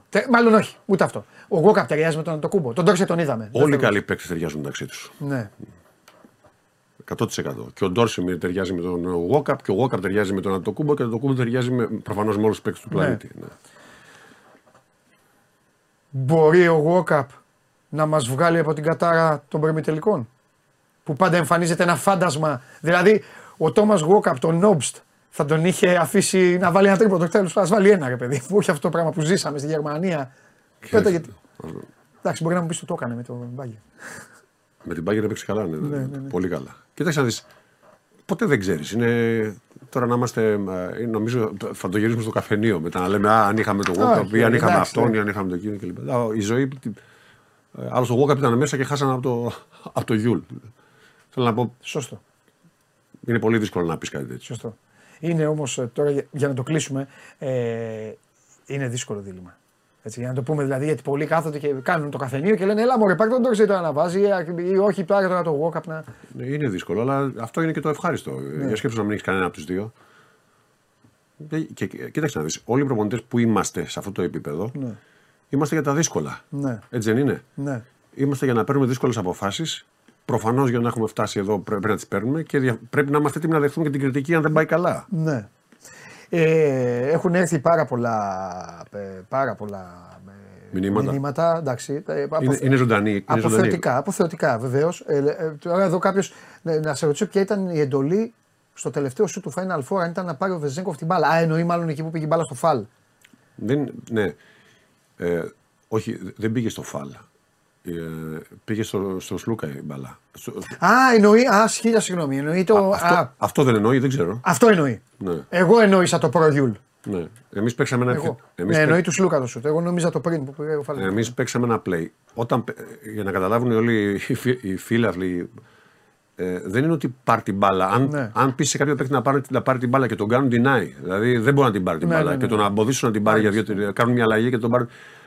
Τι σημαίνει δηλαδή, ότι αυτός που είπες να πάρει την μπάλα, αν την πάρει κάποιος άλλος, δεν θα γίνει. Δεν θέλω να πω ότι εσύ διαλέγεις ένα play και μετά βλέπεις ξαφνικά η αντίπαλη ομάδα τι σου δίνει. Mm-hmm. Οπότε στην ουσία πρέπει να πάρει την επίθεση ή ο Βεζένκοφ ή ο Σλούκας. Mm-hmm. Συχνά αυτό έχει σχέση με το ο αντίπαλος τι σου δίνει. Συχνά έχει με το πόσο πιστεύει ο παίκτης, η μπάλα έρχεται στα χέρια αυτού που το πιστεύει περισσότερο. Ναι. Εντάξει, δεν θα πω στη διαδικασία γιατί δείξε. Ενώ σε μια επίθεση, συγγνώμη, τριών δευτερολέπτων, σε μια επίθεση. Όπως λέμε, ο Γιούλ πήρε την προηγούμενη. Ήταν μια επίθεση κανονική, όπου έχεις χρόνο όσο θέλεις να πάει μπάλα σε κάποιον και να κάνεις κάτι, να σχεδιάσεις κάτι. Ναι. Έχεις σκεφτεί άλλα πράγματα. Δηλαδή να πήγαινε η μπάλα στον Κάναν που όχι, έβαζε ότι πέταγε στη θάλασσα πετραδάκια. Όχι, όχι. Το δικό μου δίλημα αφορά την άμυνα στο εύστοχο σου του Γιούλ. Όχι, ναι, όχι την επίθεση την τελευταία. Mm-hmm. Το Walkup Σλούκας. Πώς το μοίρασες γενικά όλη τη χρονιά? Εννοείς... Ποια ήταν η φιλοσοφία? Εντάξει, με στα μάτς δεν έπαιζαν και πολύ μαζί. Έτσι δεν είναι? Κοίταξε να δεις, επί της ουσίας ήταν οι δύο point guard που είχαμε. Ναι, γι' αυτό. Είναι τελείως διαφορετική point guard όμως. Ναι. Δύο παίκτες με τελείως διαφορετικά, εντελώς αντίθετοι με τα διαφορετικά χαρακτηριστικά ο καθένας και φυσικά και δύο με μεγάλες ικανότητες στον τομέα του ο καθένας. Ναι. Επί της ουσίας το δικό μου μυαλό ήταν να παίζει ο ένας ή ο άλλος και να ταιριάζουν τις πεντάδες δίπλα τους έτσι ώστε να. Και φυσικά στο τέλος αν μπορούν να παίζουν μαζί. Αν δεν υπάρχει φορά με φάουλ ή αν μου το επιτρέπει οι συνθήκες. Ο ένας να παίρνει την καλύτερη άμυνα, να σχεδιάσει ένα play και ο άλλος να το εκτελέσει. Όλες τις τελευταίες μεγάλες αποφάσεις ο Σλούκας τις πήρε. Ναι. Μέσα στη χρονιά. Οπότε κάπως έτσι ήταν τα πράγματα. Mm-hmm. Πάμε και στους τελικούς. Το 13 σου ήρθε καθόλου στο μυαλό? Ποια είναι? Ερχόμενος να παίξεις τελικούς τώρα με τον Παναθηναϊκό μετά από ένα Final Four, όπως και τότε.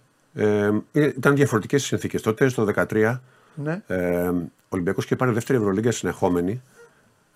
Μόλις και τελειώσει το Final Four, οι περισσότεροι παίκτες της ομάδας μας, ξένοι, Έλληνες, εγώ ο ίδιος, είχαμε δεχθεί προτάσεις με τρελά χρήματα. Ναι.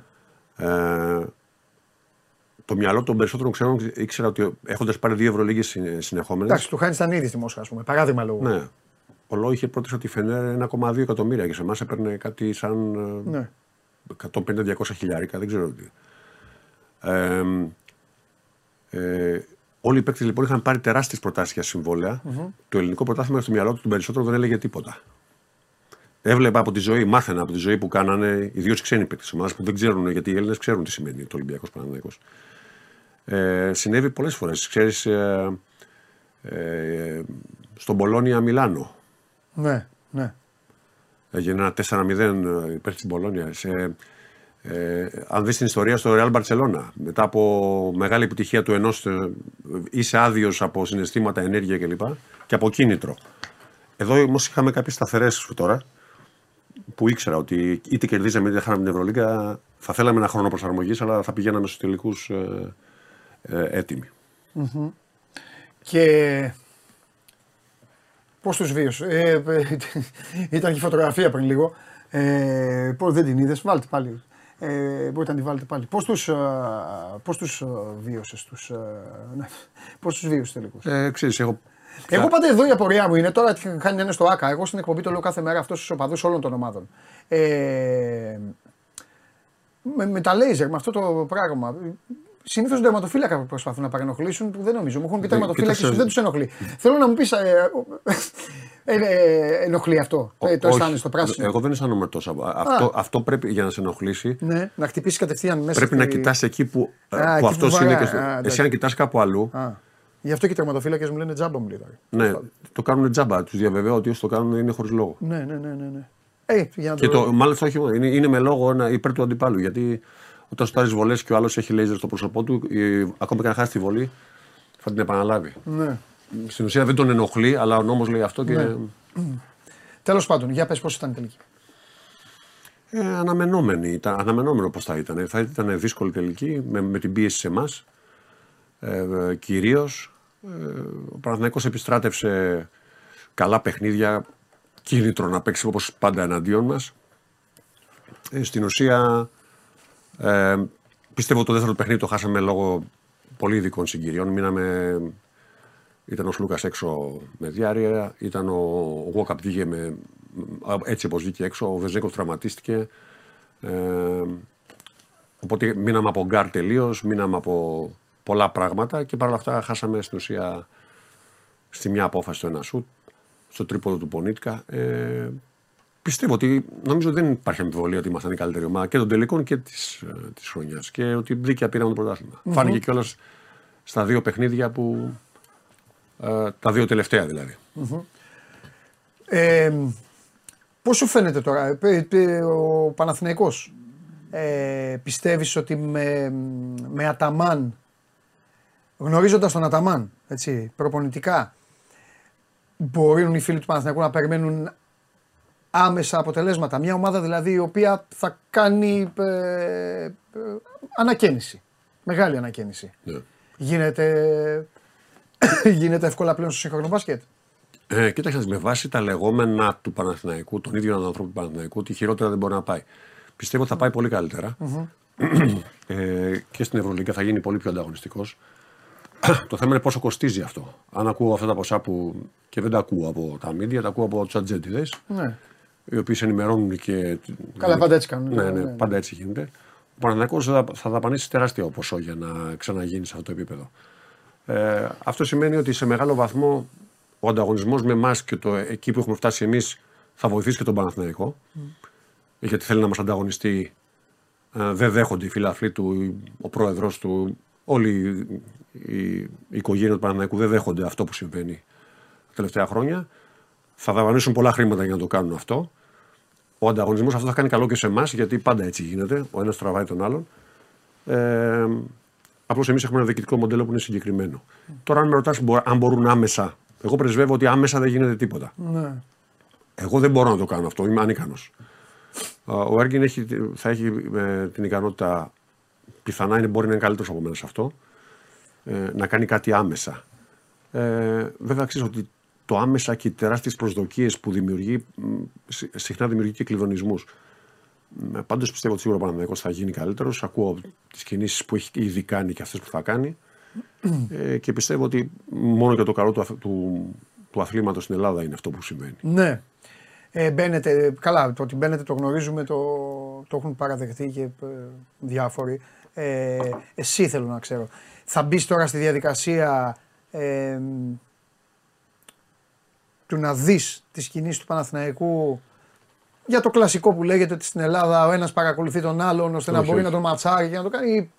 Όχι. Εγώ εσύ έχεις φτιάξει αυτό που έχεις φτιάξει και τέλος. Ό,τι θέλει να κάνει ο καθένας. Αυτό που έχω φτιάξει θέλει φέτος. Εντάξει. Ναι. Θέλει μερεμέντια. Γιατί προφανώς θέλει κάποιοι θα φύγουν, κάποιοι θα έρθουν κλπ. Μια καινούργια ομάδα θα χτιστεί. Ας ελπίσουμε ότι θα έχει όσο το δυνατόν λιγότερες αλλαγές. Αλλά εγώ λέω ότι. Θέλω να παίξουμε ένα συγκεκριμένο είδους μπάσκετ. Θέλω να πάρουμε ή να έχουμε τους παίκτες που το κάνουν αυτό. Και από εκεί πέρα να χειριστούμε την κατάσταση, να βελτιωθούμε στη χρονιά όσο μπορούμε. Δεν κοιτάω τον αντίπαλο. Κοιτάω, άμα είναι έτσι στην Ευρωλίγκα, πρέπει να κοιτάσεις και τους υπόλοιπους 18 πώς θα γίνει. Σωστό. Είναι και τι σου δίνει η αγορά, ποιους παίκτες μπορεί να πάρεις, ποια είναι τα οικονομικά μεγέθη, πόσο πορτοφόλι έχεις. Mm-hmm. Είναι πολλά πράγματα που παίζουν ρόλο. Δεν κοιτάς αντιπάλους, εντάξει. Κοιτάς Μαϊάμι όμως. Της άρεσε από εκεί.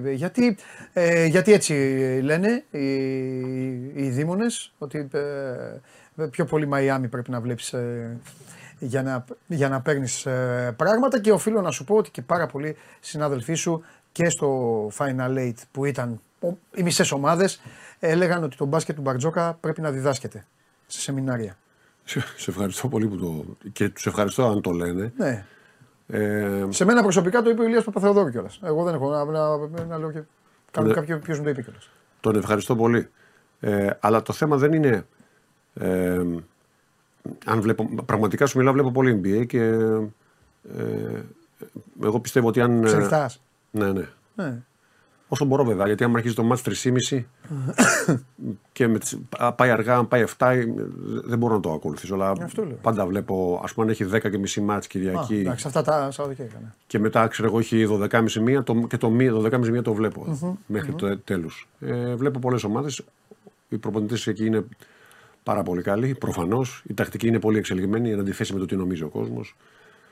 Η εξειδίκευση είναι φοβερή. Κάθε προπονητής, τώρα διάβαζα ένα staff με τους συνεργάτες μου, γιατί μπήκε ένας γνωστός μας σε ένα staff. Και είναι 11 προπονητές. Και λοιπόν υπάρχει μεγάλη βοήθεια στον πρώτο προπονητή. Γι' αυτό λέω ότι έχουμε γίνει NBA χωρίς να έχουμε και τα ίδια μέσα. Το Miami ήταν ένα πολύ ωραίο παράδειγμα μιας ομάδας που έπαιξε καλά και παρά τις απουσίες συνέχιζε να παίζει καλά. Δυστυχώς όμως δεν πήρε, για αυτούς δυστυχώς, δεν πήρε τελικά τον τίτλο. Εγώ λόγω ξέρεις, ευρωπαϊκού μπάσκετ κλπ. Υποστήριζα πιο πολύ τους Nuggets, για να είμαι ειλικρινής, στους τελικούς. Άξια, Ναι, νομίζω δεν χωράει αμφιβολία. Γιόκιτς, πώς τον κρίνεις? Να κρίνεστε, είναι φοβερό. Διαστημικός, και εγώ. Είναι εκπληκτικός ο τρόπος που... Γιατί είναι αυτό που δεν ξέρεις τι θα δεις. Ξέρεις τι θα δεις. Η κλάση του, αυτή η επαφή που έχει το καλάθι. Ναι, εννοώ κάποιον που τον βλέπει πρώτη φορά. Το basketball IQ, το court vision που έχει, όλα αυτά είναι εκπληκτικά. Πασάρει την μπάλα, είναι πολύ δυνατός, πάει καλά στα rebound, έχει φοβερό timing σε οτιδήποτε γίνεται. Προβλέπει πολύ καλά τι θα γίνει μέσα στο γήπεδο. Είναι ένα φοβερό παράδειγμα το τι το μπάσκετ, ας πούμε, μπορεί να σου δώσει. Έχουν αρχίσει να σας ζαλίζουν οι ατζέντες. Πώς γίνεται οι ατζέντες? Ναι, με ενοχλούν πραγματικά πολύ και πολλοί με ενοχλούν και ώρες-ώρες. Αμερικάνοι την ώρα που παίζουμε τελικούς, την ώρα που παίζουμε παιχνίδι, βλέπουμε, μου στέλνουν μηνύματα, τι λες για αυτό το μπέκ κλπ. Εγώ προσπαθώ να μην είμαι, ανεπηρέαστος. Το έχω μοιράσει στους συνεργάτες μου αυτό το ρόλο και κάνουμε κάποια meeting και βάζουμε εκεί στόχους. Ξέρετε τι θέλετε και μετά επικοινωνεί η διοίκηση. Όπως γίνεται. Πάμε λίγο τώρα που φτάσαμε στην τελική ευθεία. Έλληνες παίκτες υπάρχουν? Όχι, υπάρχουν πολύ λίγοι παίκτες Έλληνες. Πρώτα απ' όλα, θα πάρεις Έλληνα παίκτη? Δεν σε ερώτησα. Εξαρτάται το πώς θα... Αν κάνει καταρχήν, αν θα χάσουμε... Πολλά. Ναι, τι θα γίνει. Βεζένκοφ πάλι. Καταλήγουμε στο Βεζένκοφ. Ναι. Όλα εκεί καταλήγουν. Ναι, αυτό που είπαμε πριν. Ωραία, μην τα επαναλαμβάνουμε. Πάμε όμως να συνεχίσουμε αυτό. Δεν υπάρχουν Έλληνες παίκτες. Δεν είναι ένα παγκόσμιο φαινόμενο, δεν είναι μόνο ελληνικό. Και δηλαδή, στην Ισπανία είχαμε τις ίδιες κουβέντες στη Βαρκελόνη. Τα Ισπανάκια δεν προοδεύουν δηλαδή? Τα Ισπανάκια που προοδεύουν φοβερά, βλέπεις ότι κατακτούν συνέχεια τίτλους σε μικρές κατηγορίες κλπ. Δεν μπορούν να παίξουν στο. Αυτοί οι σούπερ παίκτες που βγάζουν δυσκολεύονται φοβερά να παίξουν στο top επίπεδο της Ευρωλίγκας. Σε Μπαρσελόνα, Ρεάλ κλπ. Τότε μάλιστα εμείς για να πάρουμε το Vives από τη Βαλένθια, θυμάμαι στην Μπαρσελόνα. Σκεφτόταν σοβαρά η διοίκηση να δώσει 2 εκατομμύρια ευρώ ή 2,5, είχε buyout από τη Βαλένθια για να πάρουμε το Vives, ένα καλό παίκτη, αλλά όχι ένα παίκτη που κοστίζει τόσα. Και τους είπα: είναι δυνατόν να δώσουμε τόσα χρήματα? Για... Θέλω να πω ότι επειδή δεν υπάρχουν Ισπανοί αυτού του επίπεδου, πρέπει να τους ανακαλύψεις, να τους εφεύρεις, να βελτιωθεί το μπάσκετ γενικότερα. Στη Ρωσία δεν το συζητάω. Με τεράστια χώρα που με φοβερά σώματα βλέπεις σαν τα δέντρα είναι. Και κοίταξε να δεις η ρωσική εθνική ομάδα, ας πούμε, που είναι. Πήγε να πέσει κατηγορία. Έχουν όλοι αντίπαλο, μάλλον έχουν πλέον όλοι τον ίδιο αντίπαλο. Δηλαδή την επανάσταση, το μάρκετινγκ, την εύκολη πρόσβαση στους ατζέντιδες και μετά ένας χαριτωμένο σύννεφο το οποίο τους δημιουργείται και πέφτουν από αυτό και τελειώνουν. Ένας συνδυασμός πολλών πραγμάτων. Καταρχήν, ο μεγάλος αντίπαλος είναι το NBA. Γιατί το NBA με τα χρήματα πια που προσφέρει, τις συνθήκες, τη δόξα, είναι το καλύτερο πρωτάθλημα στον κόσμο, είναι ανταγωνιστής φοβερός. Αν φανταστείς ότι ένας παίκτης σαν τον Ίγκλις, ας πούμε, έφτασε να παίρνει $10 εκατομμύρια το χρόνο. Ένας πολύ καλός παίκτης, ο οποίος στην Ευρώπη έπαιξε στη Μακάμπι, στην Μπαρτσελόνα με επιτυχία, αποτυχία, δεν ξέρω τι, αλλά δεν ήταν ο παίκτης που κυριάρχησε και έφτασε να παίρνει $10 εκατομμύρια. Προφανώς είναι ένας χώρος που εκεί όλοι θέλουν να πάνε όλοι. Δεύτερον, είναι το εκπαιδευτικό σύστημα. Μιλάω για την Ελλάδα κυρίως, που είναι φοβερά πιεστικό για τα παιδιά, δεν τους δίνει δυνατότητα να αθληθούν. Τρίτον, είναι οι ατζέντες και οι γονείς. Οι γονείς είναι χειρότεροι αυτή τη στιγμή, που θεωρούν τα παιδιά τους μπορούν να λύσουν το πρόβλημά τους, το οικογενειακό ή το επαγγελματικό, το οικονομικό, αλλά και να βλέπουν στα παιδιά τους μια προέκταση του τι δεν μπόρεσαν να κάνουν αυτοί. Κάποιος που θέλει να παίξει μπάσκετ λέει: «Α, να παίξει ο γιος μου». Και η όλη συλλογιστική είναι να φύγει από την ομάδα, δηλαδή αντί να βασιστούν ότι ξέρεις κάτι, έχω μια ομάδα, προτιμάνουν το παιδί τους να πάει να κάνει ατομική, να προσλάβουν ένα προπονητή ατομικό, να του κάνει ατομική, να πετάει μπαλάκια στο τένις, ξέρω εγώ, του τένις και να περνάει κόνους, από το να πάει να κάνει προπόνηση με την ομάδα του, ενώ δεν ξέρουν ότι το κύτταρο του επαγγελματικού αθλητισμού είναι η ομάδα. Ναι. Από την ομάδα θα βγει ο παίκτης. Φυσικά χρειάζεται να δουλέψει ατομικά, χρειάζεται. Αλλά κανείς δεν υπολογίζει πια την ομάδα, δεν υπολογίζει τους συμπαίκτες, τους συντρόφους, τους φίλους, τον προπονητή της ομάδας και όλοι κοιτάνε, πάνε στην εξατομίκευση. Δηλαδή, ναι, ότι δεν είναι, το μπάσκετ τελικά τι είναι, όπως λέει και ένας συνεργάτης, είναι ατομικό άθλημα ή ομαδικό. Αυτή τη στιγμή πάει να γίνει ατομικό. Βλέπεις ότι τα γραφεία των ατζέντιδων κάθε φορά βάζουν στο ίντερνετ πράγματα. Για παράδειγμα, Γιαννούλης Λαρεντζάκης, 15 πόντους, 5 assist, άλλο ένα φοβερό παιχνίδι. Και ο Ολυμπιακός μπορεί να έχει χάσει 20 πόντους, ας πούμε. Ναι. Δεν τους νοιάζει όμως αυτούς. Ναι. Και έδωσε ένα παράδειγμα. Έτσι. Ναι, παιδί μου. Εντάξει, όλοι το κάνουν, όλα τα γραφεία. Ναι, όλα τα γραφεία.